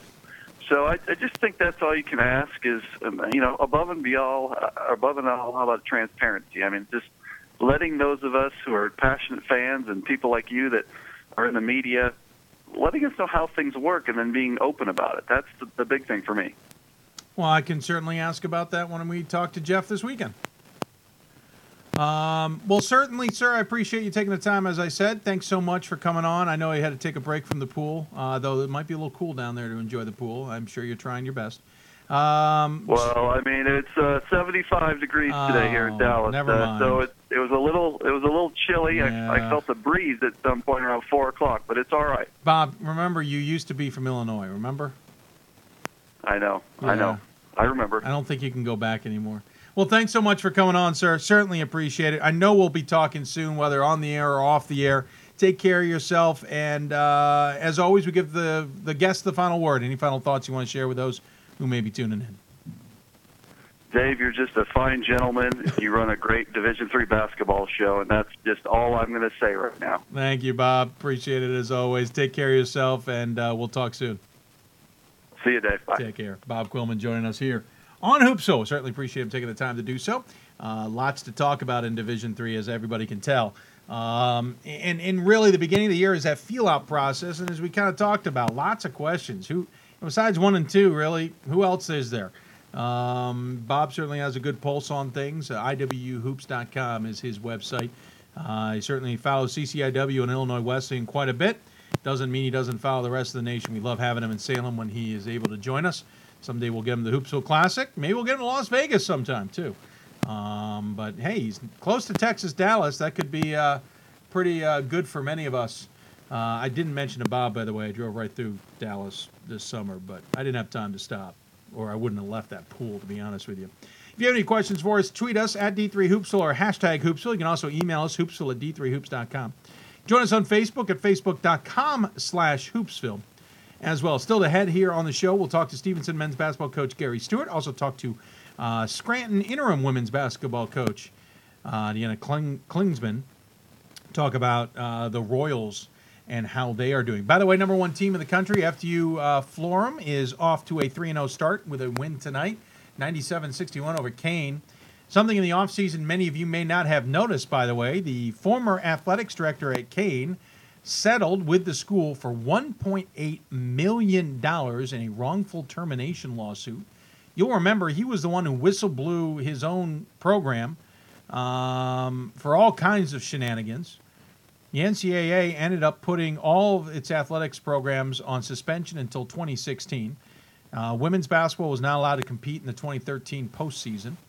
Um, it was all based on the women's basketball coach there um, and the team having classes that nobody else was uh, privy to or allowed to take. Um, grade changing as well. You might remember some of this in a bigger scale at North Carolina. It's not a Division three thing. He actually raised it three times and ended up getting fired, apparently for it. And the school um, settled for 1.8 million dollars with the former athletics director. They still have a few lawsuits involving students who had their uh, their uh, scholarships pulled. They had a scholarship program that went to a lot of student athletes. Some of them probably rightly deserved that scholarship, while others maybe didn't. I, you know, too. I certainly am not privy to say whether that is the case, but some of them have sued because those scholarships also got pulled very late, and uh, students had no way of paying their tuition. So they're still Kean not exactly out of the woodwork. Nonetheless, the mighty have fallen, as it were. Kean used to be a top 10 program, and FDU Florham, the defending national women's basketball champs, are 3 0 after a 97 61 win there. The uh, FDU now won 36 straight games. Um, who knows when they might lose? It, they're a good team, to say the least. Um, we'll check to see if there's uh, some other scores around Division Three that we should be keeping our eye on. Of course, let's go to the scoreboard quickly. Um, on the men's side, as that loads first, Williams is taking on Johnson State. They have an 11 point lead, 55 44. Remember, Williams with an 0 2 start on the season. Albertus Magnus have an easy time with Mitchell. No surprise there whatsoever. Uh, St. Thomas will be in action against Whitman. That could be an interesting game. Whitman could be one of those teams flying a little bit under the radar out in the Northwest, especially the Northwest Conference. Uh, wouldn't be surprised if Whitman gets that win. Of course, that is at Whitman, so St. Thomas on the road for that game. Whitworth will take on uh, Rutgers Newark. That game also at Whitworth. Um, this is men's basketball, number 17 Whitworth. Um, the Rutgers Newark's men's and women's team certainly doing quite a bit of traveling. Uh, other games jumping out at me, nothing really uh, crazy. Though Springfield is down right now, 30 to 24 to Elms on the keeping an eye on list. On the women's side of things, we told you about FDU Florham. Rutgers Newark will take on number 24 Whitworth, as we pointed out. Of course, Whitworth 0 2 start on the women's side of things. Other games jumping out at me. Uh, let's see, nothing really, except maybe Elizabethtown struggling more than you would expect, down or leading by eight on Lancaster Bible in the second half. You would think that would be a bigger score. Um, nothing else really, you know, of shocking value that I can see um, so far. So lots, uh, lots going on tonight on a on a Thursday night. Don't normally get this many games, but really, again, this odd start with the 15th being on a on a Saturday has led to some different scheduling in the first 10 days of the season. Of course, don't forget Hoopsville National Invitational Classic coming up here um, on Friday, Saturday, and Sunday at Stevenson. If you are, seriously, if you are within a few hours of Stevenson University and you want to see some good basketball, please come. It's $7. You get to see three games for $7 on Friday, three, four games for $7 on Saturday, uh, three games again on Sunday. If you buy the the se- session pass for fifteen dollars. You get in all three days. It is well worth the ticket. It's well worth the cost. If you can't travel to see the games, they will be online as well, and we certainly look forward to um, providing those uh, those broadcasts for you. Again, Frank Rossi, Jeff Gamber, and Gordon Mann will be on the calls on Friday, and it'll be myself, um, Frank Rossi, and a new broadcaster from Dickinson uh, joining us, Jeff uh, Anderson, I believe, or I may have misspoke about his last name, joining us uh, on Saturday, and then Frank and I will do the yeoman's work on Sunday. Don't forget about the D3Hoops.com Classic, of course. That's coming up uh, 28th, 29th, and 30th in Las Vegas. FDU Florham women's basketball will be there, among other really good basketball programs. It'll be a great time there at the South Point Arena. Um, so that's what we got on tap. We're going to take another break. Um, actually, going to go a couple. We're going to go a couple more minutes here before we take that break. By the way, at the Hoopsville Classic, we'll interview each of the coaches too. Uh, talk to coaches like Bill Brown and, and Mike McGrath and others. So, looking forward uh, to it once again here coming up. Castleton women's basketball have the lead, 51-49. They don't remember who they're taking on. Just saw the tweet about that. Um, a reminder: we will not be on the air next week because it's Thanksgiving. We're not going to do that kind of thing. But after that, we'll be on the air for two weeks in December before taking the break for the holidays, mainly because I'll get tied up with the Gagliardi Trophy and just a little too difficult to try and pull off a show on the 18th. Certainly would love to. There's always an outside chance we could pull it off, but to be honest, it's uh, uh, going to be challenging. So most likely the 5th, uh, or I should say, um, is it the 5th? No, the first, second, fourth. I can do math. Uh, December 4th and December 11th, we will be on the air with Hoopsville in December. So two more years episodes before we take a break. Uh, during those two weeks, at one point, we will talk to both committee chairs. Uh, we will talk to Jeff um, uh, Burns actually over the weekend, pre-tape something that will air on the 4th. We'll also talk to Dave Martin at some point on the women's side. Uh, just kind of get you an idea of what they are looking at as committee chairs talking to Dave Martin today, talking about how excited he is about Calvin hosting uh, the women's championship weekend this year. Uh, so we'll talk to him about that. We'll talk to him about what Bob Quillman talked about and the transparency side of things. Will the committee be able to be a little more transparent? Really, it's up to the committee chairs, to be honest with you. It's up to the committees in some sense as well. It's also up to the NCAA. Again, I was in India, Indiana a few uh, few months ago, and I know men's basketball has been pushing for regional rankings and data to be released and they are in the minority, unfortunately, in a straw poll. I, something I heard recently that got me thinking a little bit more. A lot of the committees that seem to me probably against it tend to be against it don't have a lot of media like ourselves who question them. Men's basketball, totally for it. The NABC wants them to release more information. Media certainly wants them to release more information. I think the women wouldn't mind it being released. I know a few years ago that certainly wasn't the case. Don't know about football or baseball or soccer off the top of my head, but my gathering idea, and maybe somebody else's gathering idea that's kind of resonated in my head, I should say, is that maybe it's coaches that these committees are actually more afraid of or, or don't want to be questioned by. Well, then that comes down to the coaches' associations. The NFCA, or uh, I can't even remember the, the appropriate A- AFCA, for example, in volleyball. Uh, the NABC pushes for more transparency um, and, and get their coaches on board with a lot of this stuff. Maybe some more coaches associations need to do two things when it comes to re- to this information. One, they need to talk to their coaches about not going after committees because remember, coaches serve on the committees. So maybe they need to go after these coaches and say, "Hey, hey, hey, let's talk as a unified group. Let's talk at our meetings and say, what do we want to talk to the committee about?" Instead of just going after these people and thinking they're they're not doing a good job. And second of all, they maybe have to go to these committees and say, "You need to release this information." this information can't be hidden. Now, maybe the opposite is happening for all I know. I don't really know off the top of my head. But I know the NABC basically says we want this information. The NABC also will defend decisions, it will defend any harsh criticism, rightly so. It's also going to go up to bat for its coaches as well if they don't think something is going right.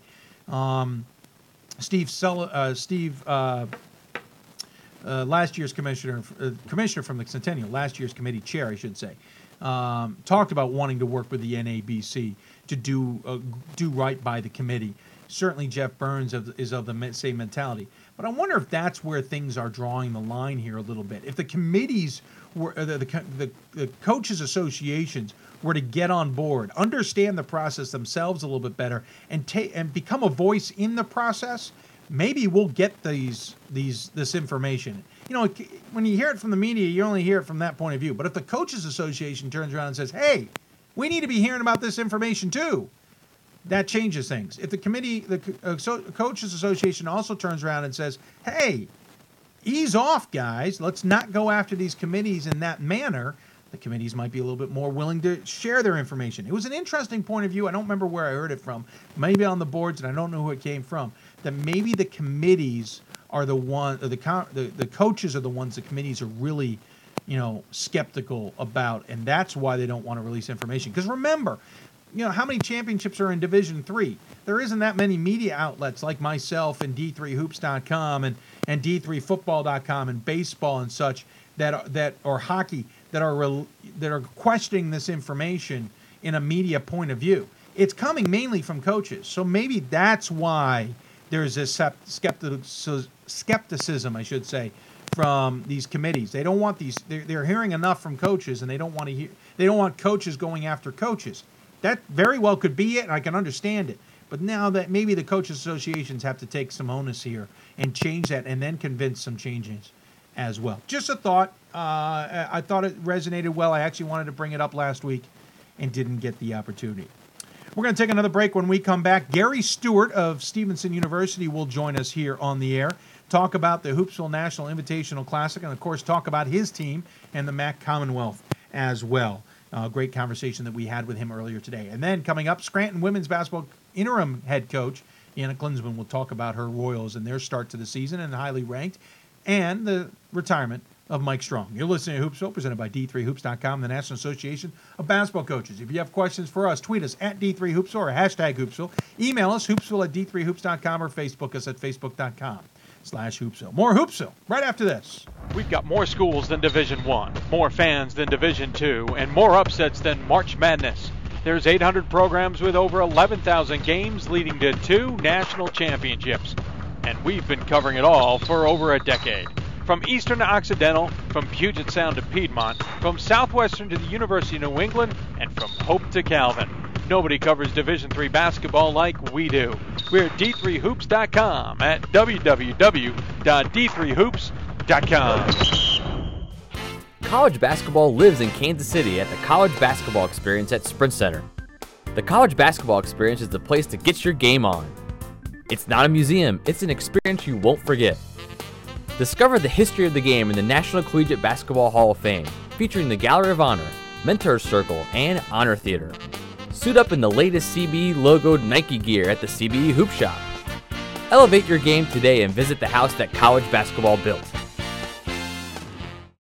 Welcome back to Hoopsville. I'm your host, Dave McHugh. I'm here at Stevenson University, home of the third annual Hoopsville National Invitational Classic. So, of course, I am joined by head coach Gary Stewart. Getting ready for the tournament. We'll talk about that in a little bit. This is also going to serve as our Hoopsville Corner interviews. We're going to talk to each and every head coach here when they are uh, involved with the Classic. And, Coach, first and foremost, third annual tournament coming here to Stevenson. I know you uh, liked the idea of putting this together when it began. Did you expect to have almost a consistency, 10 teams now in the third year. It's happened really, really fast. Um, uh, we've got a lot of good things, a lot of really, really um, energetic, bright people behind it uh, that work diligently all year long on this tournament. Uh, but to have this quality and this uh, depth of teams this soon um, is really remarkable. You know, a number of teams this year are either going to be talked about in the top 25 or respected enough that they certainly are always in the conversation. Chicago, Wittenberg, WPI, Randolph Macon, Mary Hardin Baylor, not that far removed from making a championship appearance. And plus, other teams that are kind of on the rise. The Gwynedd Mercy's out there. Of course, Cabrini comes back. Everyone wants to see Aaron Walton Moss. Nice mix of teams this year. Yeah, I'm really excited about the. Uh, the, again, the depth and the quality of teams. Uh, the diversity in the field is, is really extraordinary when you think about the different regions that they represent, the different conferences they represent, um, high level caliber basketball in different ways. You're going to see some really good half court play, you're going to see some people that go up and down. Uh, you'll see some people that will zone. You'll see some yeah. man. So you're going to see the full gamut. It's going to be a really exciting week. Don't want to leave out Catholic, who came in in the first year and, of course, shocked everybody by going 2 0, knocking off top 25 teams along the way. Um, you guys, of course, position you you get uh, two good teams to face off against Wittenberg and then Chicago after playing uh, Covenant and Cairn to start the season.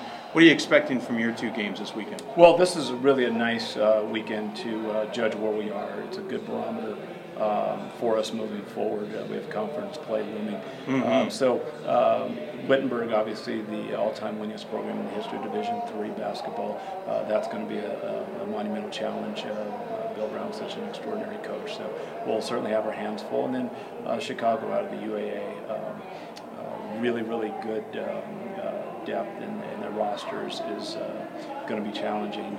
obviously, another really, really good coach in Mike. And of course, for me, I always find it interesting. You're tapping into two couple nice SOS uh, locations for you with those two conferences. Uh, mix of games. You got four on Friday, or sorry, three on Friday, four on Saturday, and then three on Sunday. This is going to be a bit of, bit of a busy weekend as well. Football team successful. Going to have an ECAC bowl game, big open house. Almost maybe in some ways the way you like it to have it busy, maybe more attraction to the tournament too. Yeah, it's going to be exciting. Yeah. Uh, uh, our football team's had a terrific year, and that culminates with a bowl game this weekend. Uh, so we're excited to host that, and uh, uh we're going to have our biggest open house in the history of the school. So uh, that's another um, uh, event that we're really, really excited about. And then in Hoopsville. Um, so it's going to be a, a, a, full gamut of, of things on the campus, and, and again, I think it'll be an exciting weekend for all. Shook the rust off with Covenant. Uh, good game for the first five, ten minutes of it. Then you guys started to steadily pull away and win it. Cairn, not much of a challenge, a little bit early, but not much in the overall scheme. Now you get those two tests with Wittenberg and Chicago, and then you talk about that conference looming. You've got kind of a ramped up start to the season almost. Yeah, we do. Um, you know, I'm one that doesn't get ahead of myself from one game at a time. Right, exactly. Uh, so uh, my fixation is on Wittenberg, but uh, uh we're, we're going to have a difficult conference, and uh, we know that going in. It's uh, extraordinarily well coached. It's got some talented student athletes, and you throw that in a pot. and it's a rigorous exercise for a couple months, but but we're looking forward to the challenge. You guys picked number one in the conference. obviously, you couldn't pick for yourself, but you guys picked number one interesting situation with the conference this year. E-Town now officially is left and joined the landmark. Alvernia, who's been a threat, may kind of be more middle of the pack. You're, there's been many who say that Widener may be the team to watch coming out of here. Messiah has always been tough. You never know what to expect from the rest, and even Arcadia could could kind of creep up and be battling for the top spot. This year's kind of not a hodgepodge, but really showing the depth of this conference now. It'll be very, very difficult from top to bottom. Uh, I don't put a lot of credence in uh, preseason polls, uh, but uh, uh, I think there's a number of teams that can play at the top of the conference. Uh, very, very difficult venues to win in.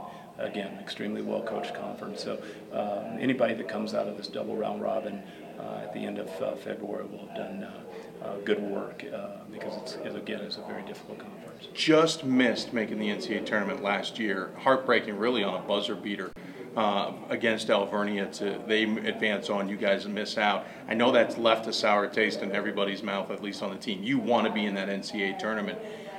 Is it NCAA or bust this year? Is that kind of the mentality, or is it just do the best we can and we'll, and we'll you know cross that bridge as it as it comes? Yeah, we we certainly have to. Uh, uh, work from the edict that we need to improve, and and uh, that the season last year showed us that there are a multitude of different areas that we needed to to get better in and address, and um, hopefully we can move the full, uh, program forward, and, and that's uh, a next evolution. I think we look for.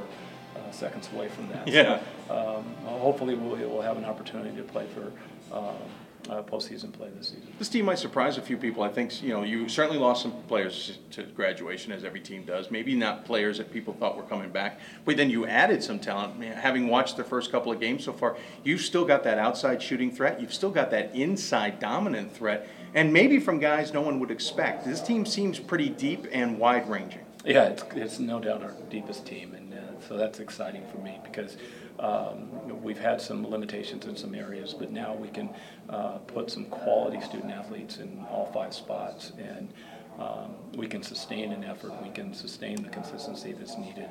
Um, uh, you're going to get worn down uh, during conference with uh, uh, a limited rotation, and we saw that uh, at times last year where we got caught or we had to have specific guys and extend them to 33, 34 minutes. I don't think we're in that same boat this year.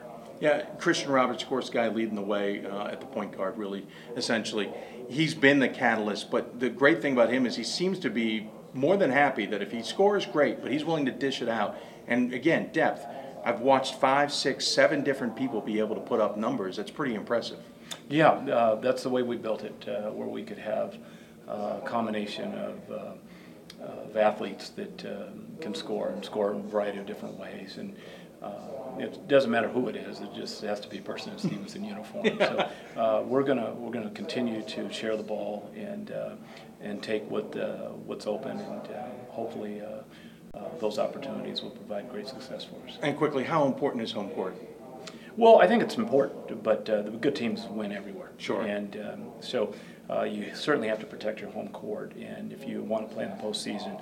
Um, you have to really put a crooked number up on your home court. Uh, uh, but you also have to go on the road and be able to, to win in, in difficult places. And you're certainly going to face a lot of those in the conference play and in non-conference action. Appreciate you coming on as always as we get ready for the third annual Hoopsville National Invitational Classic. As you know, as always on the Hoopsville show, I always give the guests the final word. Any final thoughts you want to share with those who may be tuning in? Well, Dave, um, like always, uh, I'm very appreciative of your help. Uh, we've got a, a, long weekend ahead of us, and, and you've worked diligently to to uh, help make this tournament what it is. And uh, with the backing of Stevenson University, we've got extraordinary leadership here and, and, very fortunate to be able to put this on, and I'm very excited about it. And if you want to come, there are tickets available. Three games, Friday, Saturday, or three days of games, I should say, Friday, Saturday, and Sunday. It is the third annual Hoopsville National Invitational Classic presented by Buffalo Wild Wings, hosted by Stevenson University. I think we got it all in there. There may be a couple more I've forgotten, but we'll get it all covered. Don't forget, tune in. You can watch the games. You can come and watch the games live or online, et cetera, et cetera. We'll be back with more Hoopsville when we come back right here on Hoopsville, presented by D3Hoops.com, the National Association of Basketball Coaches. Division three schools offer academic scholarships instead of athletic scholarships. This really puts the focus that the student athlete needs to maintain that GPA. I did receive a non-athletic scholarship upon entering uh, school. I got the presidential scholarship, which was huge for me. I think there's more opportunities for academic scholarships in Division three. A lot of people pick schools just based on the sport and don't get that experience being a Division three athlete and developing my leadership skills has definitely put my name out there and helped me get more recognition on campus, but more recognition nationwide. I did win the Jostens Trophy, which is based on leadership, academics, and then how well you do on the court. I'm also the Schwartz Scholar of my class. Schwartz Scholarship is basically a scholarship that is given to a student who's identified as a likely leader. And the end of the day, it won't matter how they play on the field, it will matter how they do in the classroom.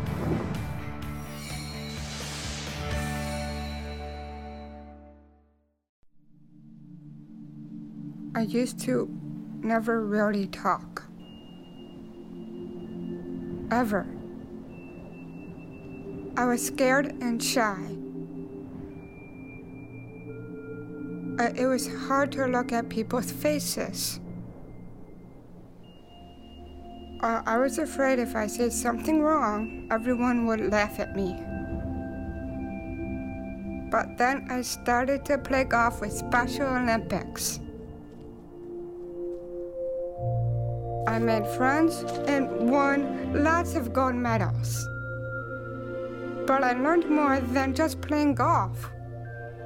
Special Olympics helped me to find my voice.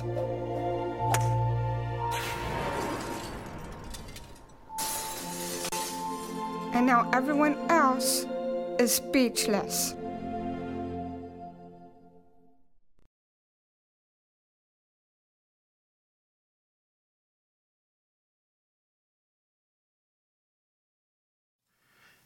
And welcome back to Hoopsville, everybody. Hope you're enjoying the show. Uh, thanks to Gary Stewart there of Stevenson. Again, Hoopsville National Invitational Classic, wearing the shirt and everything, coming up here on Friday. Certainly look forward to 10 really good basketball games Friday, Saturday, and Sunday at Stevenson University. Encourage all of you to come if you can or watch the games online. If you have any questions for us, tweet us at D3Hoopsville or hashtag Hoopsville. You can also join us on Facebook at facebook.com slash Hoopsville or email us Hoopsville at D3Hoops.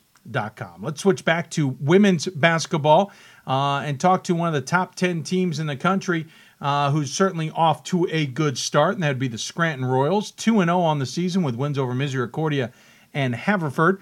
Um, but their big change happened in the offseason when Coach Mike Strong stepped aside. They brought in interim head coach, uh, Coach Klingman, and she joins us on the Hoopsville Hotline. Coach, thanks for joining us. Ah, hold on, I got I did it again. We'll try the unmute button. Now try that again. Coach, welcome to Hoopsville. Thanks a lot, Dave. It's a pleasure to uh, talk to you tonight. Well, I appreciate you taking the time to do so. I know you just stepped off the court from practice, so we found the perfect time to chat with you. First and foremost, when did you find out the news that, that, that Coach Strong was stepping aside? And then when did you find out the news they would like to have you come in? Well, um, no one really knew until the day he actually uh, went in and uh, resigned. Uh, retired, actually, not resigned, but Yeah. retired from coaching. I know he was struggling with some health issues, um, but that's the first that I heard of it. And actually, the University of Scranton reached out to me and uh, asked me to step in as being the interim since it was, you know, mid September and practice was, uh, you know, less than three weeks away. Yeah, uh, sure. It, it's it caught everybody by surprise. Uh, I remember uh, showing up to a soccer practice of my son's, looking down at my phone and going, "Whoa, whoa, whoa! Wait a minute! uh, not the time I need to, to, to see that kind of news." When you when you got the news, I assume you were certainly looking forward to it. But did what was your first thought when they said, "Hey, can you come in, take this program over"? Um, my initial thought was what a privilege it would be to go back, um, you know, as an interim head coach at the university where um, so many great things happened for me there um, as a player and as a person. Um, so I took great pride in them asking me to come in. Um, Coach and I have known each other for over 30 years, and uh, he's been a mentor to me for, you know, since I stepped foot on campus in 1984-85 season. And, and I mean, you, you were with us on staff as of a few years ago. Went on uh, on to other endeavors, and now you're back. So certainly coming back to the program was exciting, but was a little bit uh, uh, kind of was it like riding an old bike, or was it a little bit jawing trying to come back and, and taking over? Well, I I didn't give up coaching. I left. Uh, Right. My sons were playing, so I wanted to de- uh, see them play. Um, and my old, my middle son is actually on the men's basketball team at the University of Scranton. So I was able to be at many of the games, um, not just last year, but the year before. I actually was a volunteer assistant, and so I I knew all of the seniors and juniors coming in this this year, and that was one of the the key reasons why I knew what not just great basketball players they were, but they were great kids. And I wanted to give them every opportunity to go out there and try to reach their full potential. Um, so you take over in mid-September. Got to get used to a team that certainly is loaded and coming back full to bear, as it were. Um, the departure of Coach Strong apparently didn't hurt the top 25 voters. They loved you at number eight in the D3Hoops.com top 25. Um, you had to be at least a little bit excited knowing you had this kind of uh, talent coming back, this kind of opportunity. Sure, absolutely. Um, it's exciting when um, you know you you have a, a great nucleus uh, there already, and now you know just in terms of to mold them. Of course, they had to listen to a new voice this year. Um, I think the transition was was very easy for the kids. Um, you know, after talking to them. But you know, people may think it's easy stepping into the situation, you know, to follow a legendary coach. Um, I think it may be a harder situation to come into just because of the high expectations. Um, certainly the high expectations. This is a team, a uh, handful of seniors, uh, two actually, or three I should say by count.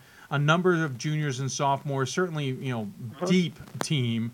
Um, early on, can't tell a ton by anything. Certainly, you don't want to assume anything by by the start of the season, but you're getting quite a, a lot of, of contributions from a number of different players.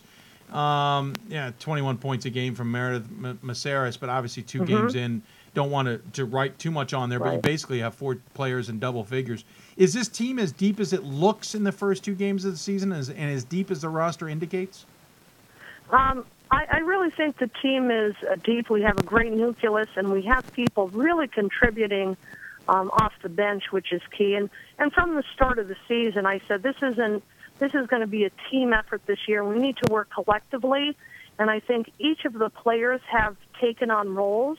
Um, you know, with a great amount of pride. Some people are going to come in and be defensive specialists. Um, so I think you know everybody's buying into the roles that's been set you know, over that first uh, month of the season in terms of practices. You know, 26 and four last season, make it to the sec or third round, second weekend of the NCAA tournament, lose to eventual national champs, undefeated FDU Florham. So certainly the loss doesn't look as bad as maybe it felt initially, especially when it was a five-point loss. Should say lost to Montclair State at FDU Florham. Yeah. I apologize. So maybe that yep. that five-point loss has a little more sting to it than than I was alluding to. Um, but the you know conference expects you guys to compete. This is a tough conference. Um, the likes of Moravian, um, you, you know, you certainly have a challenge with Catholic. How how have you guys prepared for this season? How do you think this team is going to stack up when it comes to not only non-conference play, but really the conference and, and how that thing's going to shake out? Yeah, I think this year too we're coming in with a defensive-minded uh, attitude. Okay. And we started day one in terms of we're playing defense every day, yeah. and I asked them to challenge themselves um, to play both ends of the floor. So that's been our focus all year. So we're focusing on the defensive end, hopefully covering uh, a lot of ball screens, staggered screens. So whatever we're going to see from whatever team, hopefully we've been preparing for that from day one. So we're just going game to game um, in terms of our preparation right now. I'm I'm well aware of the competition in the league, and of yeah. course Moravian Catholic, and with the addition of Elizabethtown now, yeah. um, it's going to be a strong conference. Um, but that's the fun of basketball. You know, I'm hoping we could get in some quality games and intense games before we uh, start up with conference play coming up in early December. How do you, yeah, I was going to say very early December. Your first game uh, in uh-huh. conference play will be Juniata on the 6th, uh, followed by Merchant Marine on the 14th.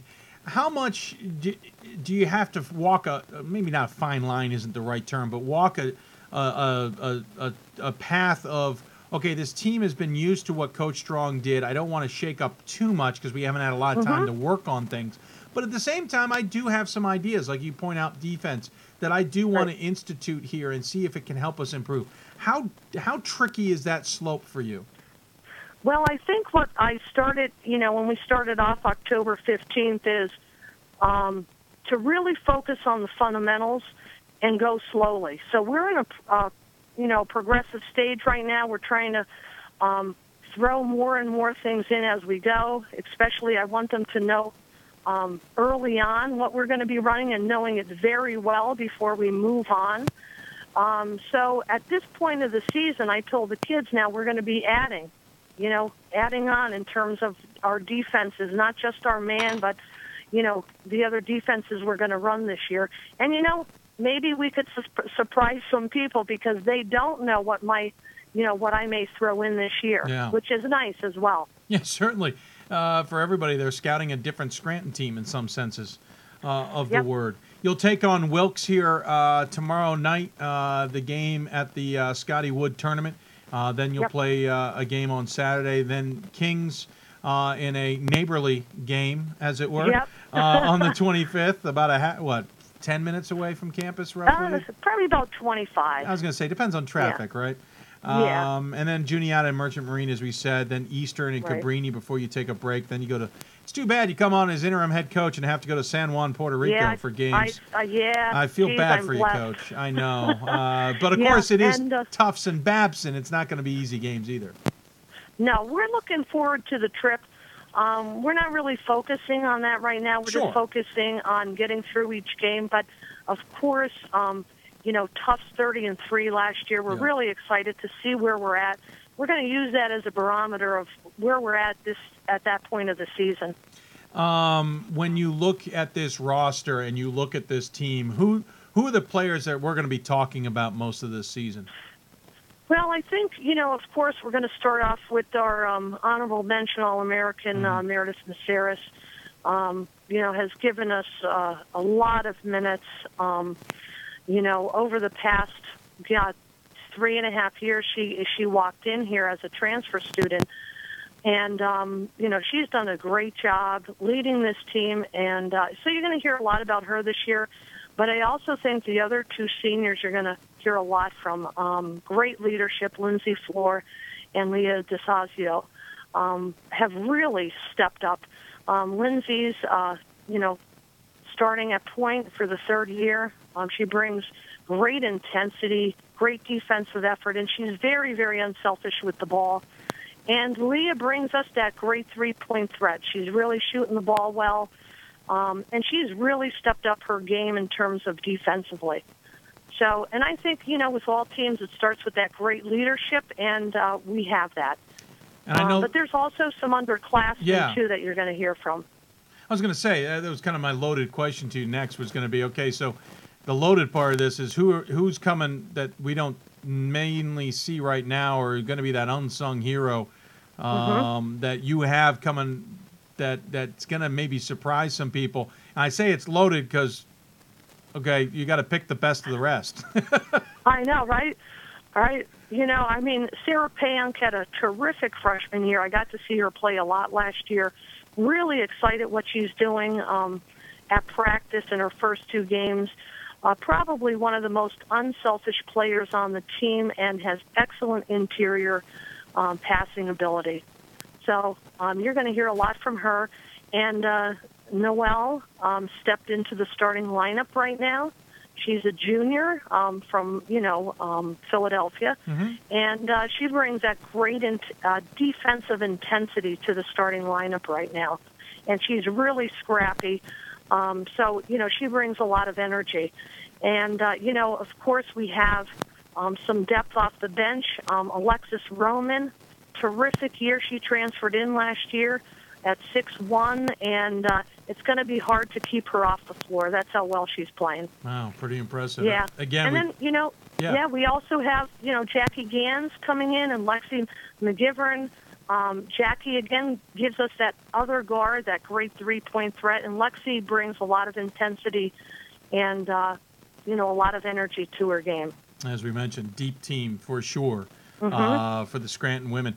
Uh, back to Coach Mike Strong. Um, obviously, you played for him, um, and then and then were an assistant coach for a number of years under him as well, for eight total years. What what do you remember? What was the biggest influence Coach Strong had on you?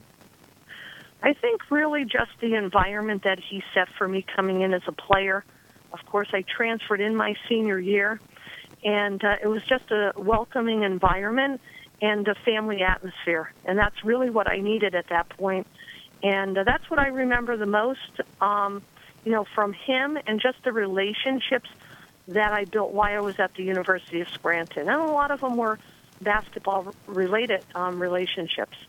Um, and what kind of legacy, from your point of view, did he leave at? at uh, this is going to be multiple faceted. What did he leave at Scranton? What did he leave on women's basketball, especially in Division Three? I mean, you just look at the records that he set. Um, I think just the great tradition that he set decades ago, and you know, and it's very hard. You don't see coaches stick around for 34 years. Yeah. Um, it tells me he loved the university. The university loved him. Um, I know how the alum feel. They've reached out to me, many of them.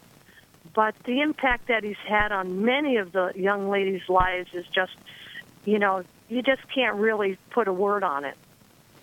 Well, I certainly appreciate you taking the time to join us. Thank you for uh, the thoughts on Mike Strong. Of course, thank you for your thoughts on the team. Uh, certainly a, a, program we'll keep an eye on. Being ranked number eight, I assume, has not gone to anybody's heads um, on that squad. I know they've got they know they've got business to do this year in a very Yep. tough landmark conference.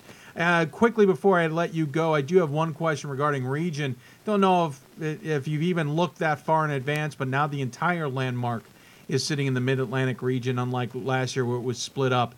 If it Right. ever were to come to that at large bid, how much of a difference does that make? Oh, that makes that's a huge difference, you know, because it is very competitive. So that's why each game is important, you know, that you do play. Um, you can't lose any games, and you know, we feel, you know, there's a target on us this year, so we're going to have to take everybody's best punch when we walk in the gym. Um, so that's, I think, that's the biggest challenge, and um, you know, definitely with the change in the region, it's going to have a big factor at the end of the year. Sure. Uh, I think it ended up uh, both Moravian and Catholic sitting at the table at the same time in two different regions last year. Um, certainly was an interesting dichotomy, to say the least. Uh, appreciate it again for joining us. Thank you very much. Good luck uh, with Wilkes tomorrow and then the, the game on Saturday. As always, though, we give our guests the final word. Any final thoughts you want to share with those who may be tuning in? No, I think uh, I appreciate the call. I'm glad I could join you tonight. Um, you know, I think uh, Scranton basketball, we just want to keep it simple this year, um, you know, and uh, go out there and have the girls play with a lot of accountability and intensity and have some fun. Well, very good and well said. Thanks so much again. Good luck. Uh, we'll certainly keep an eye on the Royals, and uh, I'll see if I can get to a game sometime in the near future as well. Okay, thank you so much, Dave. Yep, take care. Okay, bye bye. Bye. Coach Klingman joining us here on the Hoopsville Hotline. Appreciate her taking the time, as we mentioned here tonight. Um, and want to thank all of our guests, of course. Uh, Dan Benjamin at Mount St. Joe uh, in Cincinnati, and of course, want to thank Gary Stewart, Bob Quillman, of course, Kling, Coach Klingman there from Scranton as well. Um, a reminder again, we will be off the air next Thursday on Thanksgiving. Uh, there's no way in God's green earth anybody would tune in, let alone me get away with doing a show. So we will not do that, but we'll be back on the air December 4th. Uh, we will talk to men's basketball committee chair Jeff Burns, the athletics director at Randolph Macon. Uh, in that show, we will actually pre-tape that segment here this weekend at the Hoopsville National Invitational Classic. So if you have any guests for our, our committee chair, uh, the men's committee chair, not ours, the men's committee chair, please let us know. Tweet us at D3Hoopsville or hashtag Hoopsville. Also email us, hoopsville at d3hoops.com or Facebook at us at facebook.com slash hoopsville. We will also talk to the women's chair, Dave Martin, athletics director at Misericordia, former men's basketball coach there. Of course, former interim women's basketball coach at one time as well. He will join us on a future show as well. Could be the 4th, could be the 11th, uh, the to be determined exactly. So if you have questions for either gentleman uh, regarding either committee or how it's going to work this year or anything you want to know, let us know. Remember, we talk to them about this time every year. Sometimes we'll get them in right before regional rankings. We'll then make an appearance for a quick interview, and we always talk to them after the whole process has taken place.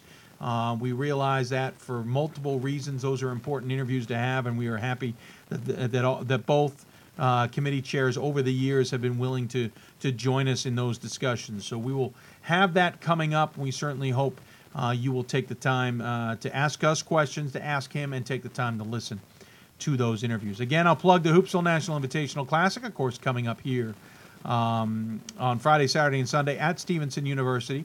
Of course, on the air um, on via video. But if you can get to the arenas, we certainly encourage you to do that. By the way, there's always a nice um, charity that is involved that uh, some of the proceeds go towards. It's a nice touch done by Stevenson and head coach, um, head coach for uh, uh, Stevenson, um, uh, Gary Stewart. Sorry, distracted with some emails coming in. Take Back the Night is the uh, charity this year. Uh, looking forward to working with them as well. Uh, we'll check out some scores, see what's going on around Division Three before we uh, let you go. Hold on a quick second here. Let's get an update. Uh, see if there's any surprises. Again, on the men's side, no surprise. Williams, though finally off the schneid, as it were. 0 2 start. It comes to an end with a 94 59 win over Johnson State. But again, Williams is not the number five team in the country. Uh, I will state for the record that it was way too high a preseason poll for a team that lost their head coach, lost their their, their core group of seniors, and lost Duncan Robinson to transfer to Michigan. Albertus Magnus, number eight team in the country, who has actually lost a game already this season, uh, gets a, an easy win over Mitchell, 119 to 88. Another two games to keep an eye on that will start later tonight, 10 o'clock Eastern and 11 o'clock Eastern, respectively. Number 13, St. Thomas at Whitman. Watch out for Whitman. Uh, Rutgers Newark at number 17, Whitworth. That's part of a doubleheader, men and women. Women will be tipping off shortly uh, on at Whitworth. Uh, Rutgers Newark making the trip. Uh, checking to see if there's any other games that jump out at me tonight of any scores. Rhode Island College, under their new head coach, got an easy win over Lasell, 75 57. Really no surprise there, to be honest with you. Um, Gallaudet got a win over Christendom. I don't know if that's really all that shocking. On the women's side of things, we mentioned number one, FDU Florham continues their winning ways. 36 straight games now since they last lost with a win over Kean 97 61. We mentioned the Whitworth game coming up here in just a few minutes. And when we get off the air, go and check that game out. It'd certainly be worth watching. Rutgers Newark versus Whitworth. Whitworth 0 and 2. Am I correct? Or was that Whitman I was getting myself confused with? Uh, no, Whitworth is 1 and 0. It was Whitman that's 0 and 2. I misspoke earlier. Uh, Rutgers Newark and Whitworth will take on that game checking other scores, see if there's any names popping out at me on this Thursday evening, and really nothing jumping out um, of significance, I don't think. Could be missing something as I scan the top 25.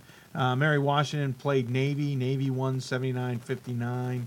Um, otherwise, really nothing else of shocking value, to say the least.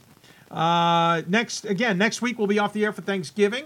And then we'll be back on the air December 4th. If you have any questions for our, our, our committee chairs, let us know because we will be doing the committee chair interview this weekend to air on the 4th of December. We won't ask any dated questions necessarily uh, by any way, shape, or form.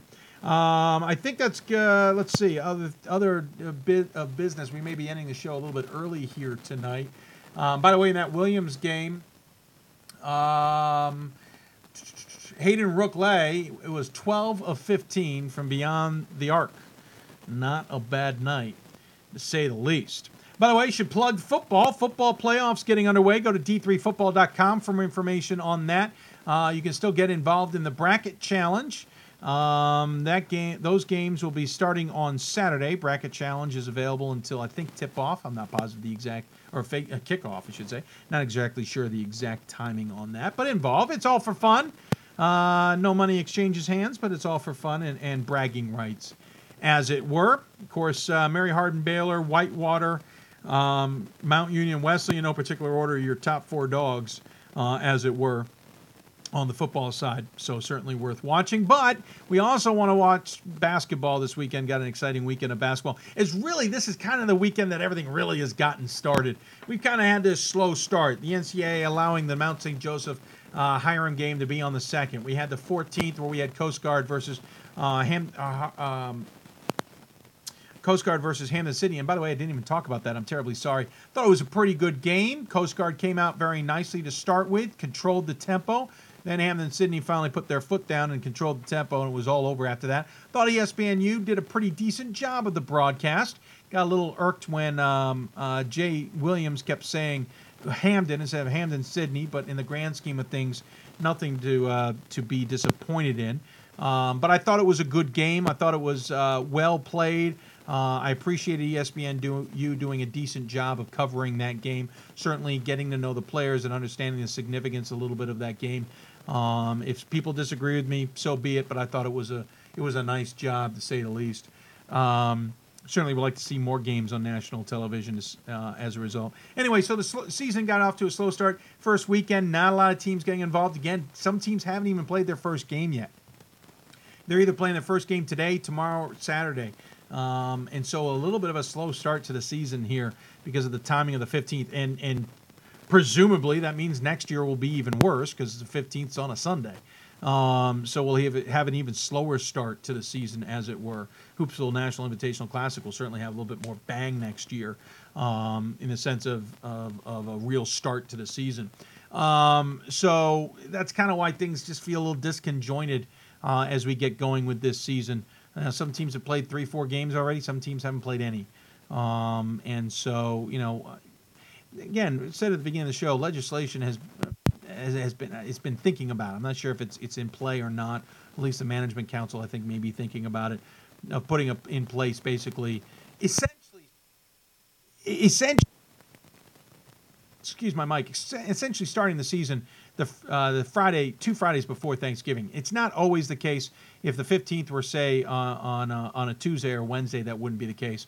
But, it, but you would still technically get two Fridays in, I think, before Thanksgiving. I don't know the calendar you know, I could pull it up while I'm talking to you right now, actually. Let's see here. If I were to go, I got to go to 16 here. Um, November of 16, the 15th on a Tuesday.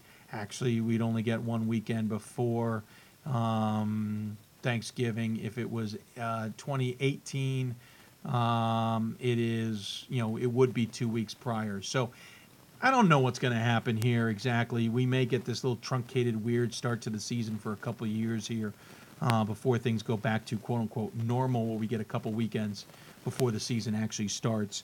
Um, I kind of like maybe going back and guaranteeing two weekends before November starts, but there's no guarantees that'll work.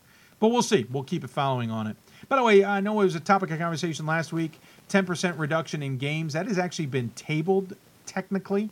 It's back to the NCAA. Uh, there has been a gender equality question about it being raised by a few uh, sports, um, mainly because football was taken out of the equation. Basically, all once a week sports were taken out of the equation, and that applies to football and cross country primarily. Uh, so there's a gender equality question at, at play. Don't know what the outcome of that will be.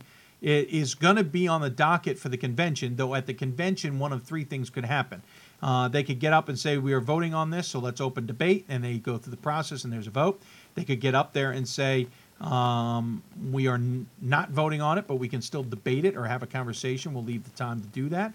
Or they can get up and say, This has just been removed from the table and we move on.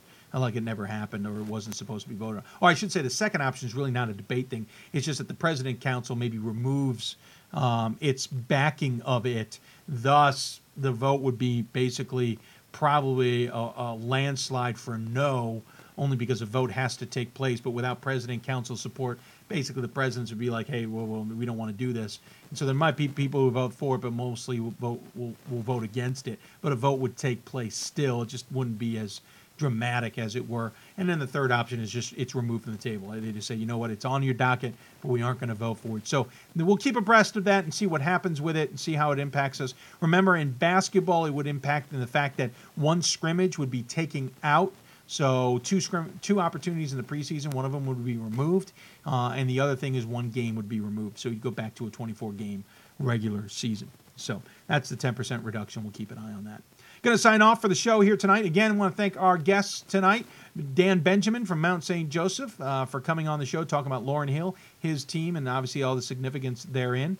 Uh, also want to thank uh, Gary Stewart from uh, Stevenson for joining me uh, on the show as well. And of course, uh, Deanna Klingman from uh, Scranton for joining me. Also want to thank Bob Quillman, our good friend, talk men's basketball with him. A little bit of a light show, but just one of those days, as it were. Uh, we were supposed to have the men's basketball committee chair on, but that was my screw up. I had the wrong dates as to what he was traveling, so I kind of made an assumption uh, based on information I didn't put two and two together on. We will talk to him over the weekend. Again, questions for him or any of our guests, tweet us at D3Hoopsville or hashtag Hoopsville. Uh, or on Facebook at facebook.com slash hoopsville. You can also email us hoopsville at d3hoops.com. Next week, off for Thanksgiving. We'll be back on the air December 4th with another Hoopsville, 7 o'clock Eastern start. We will have that conversation with Jeff Burns, the men's uh, committee chair. We'll also have Dave Martin at some point, either on the 4th or the 11th, join us. And we'll certainly have more guests from across the way. Uh, and you can certainly email us or send us ideas for guests. If you have ideas on how to decorate our studio, send those to us as well via the social media and email options that we have presented all show long. Uh, that's going to do it for us here tonight. Um, and we will see you in two weeks. Have a happy Thanksgiving, everybody. Enjoy the first really full week of basketball, or weekend full of basketball here in Division Three. Uh, don't forget, use the hashtag D3H to communicate with everybody on social media. Uh, thanks, everybody, once again for tuning in. This has been Hoopsville, presented by D3Hoops.com and the National Association of Basketball Coaches. More Hoopsville on December 4th. Good night, everybody.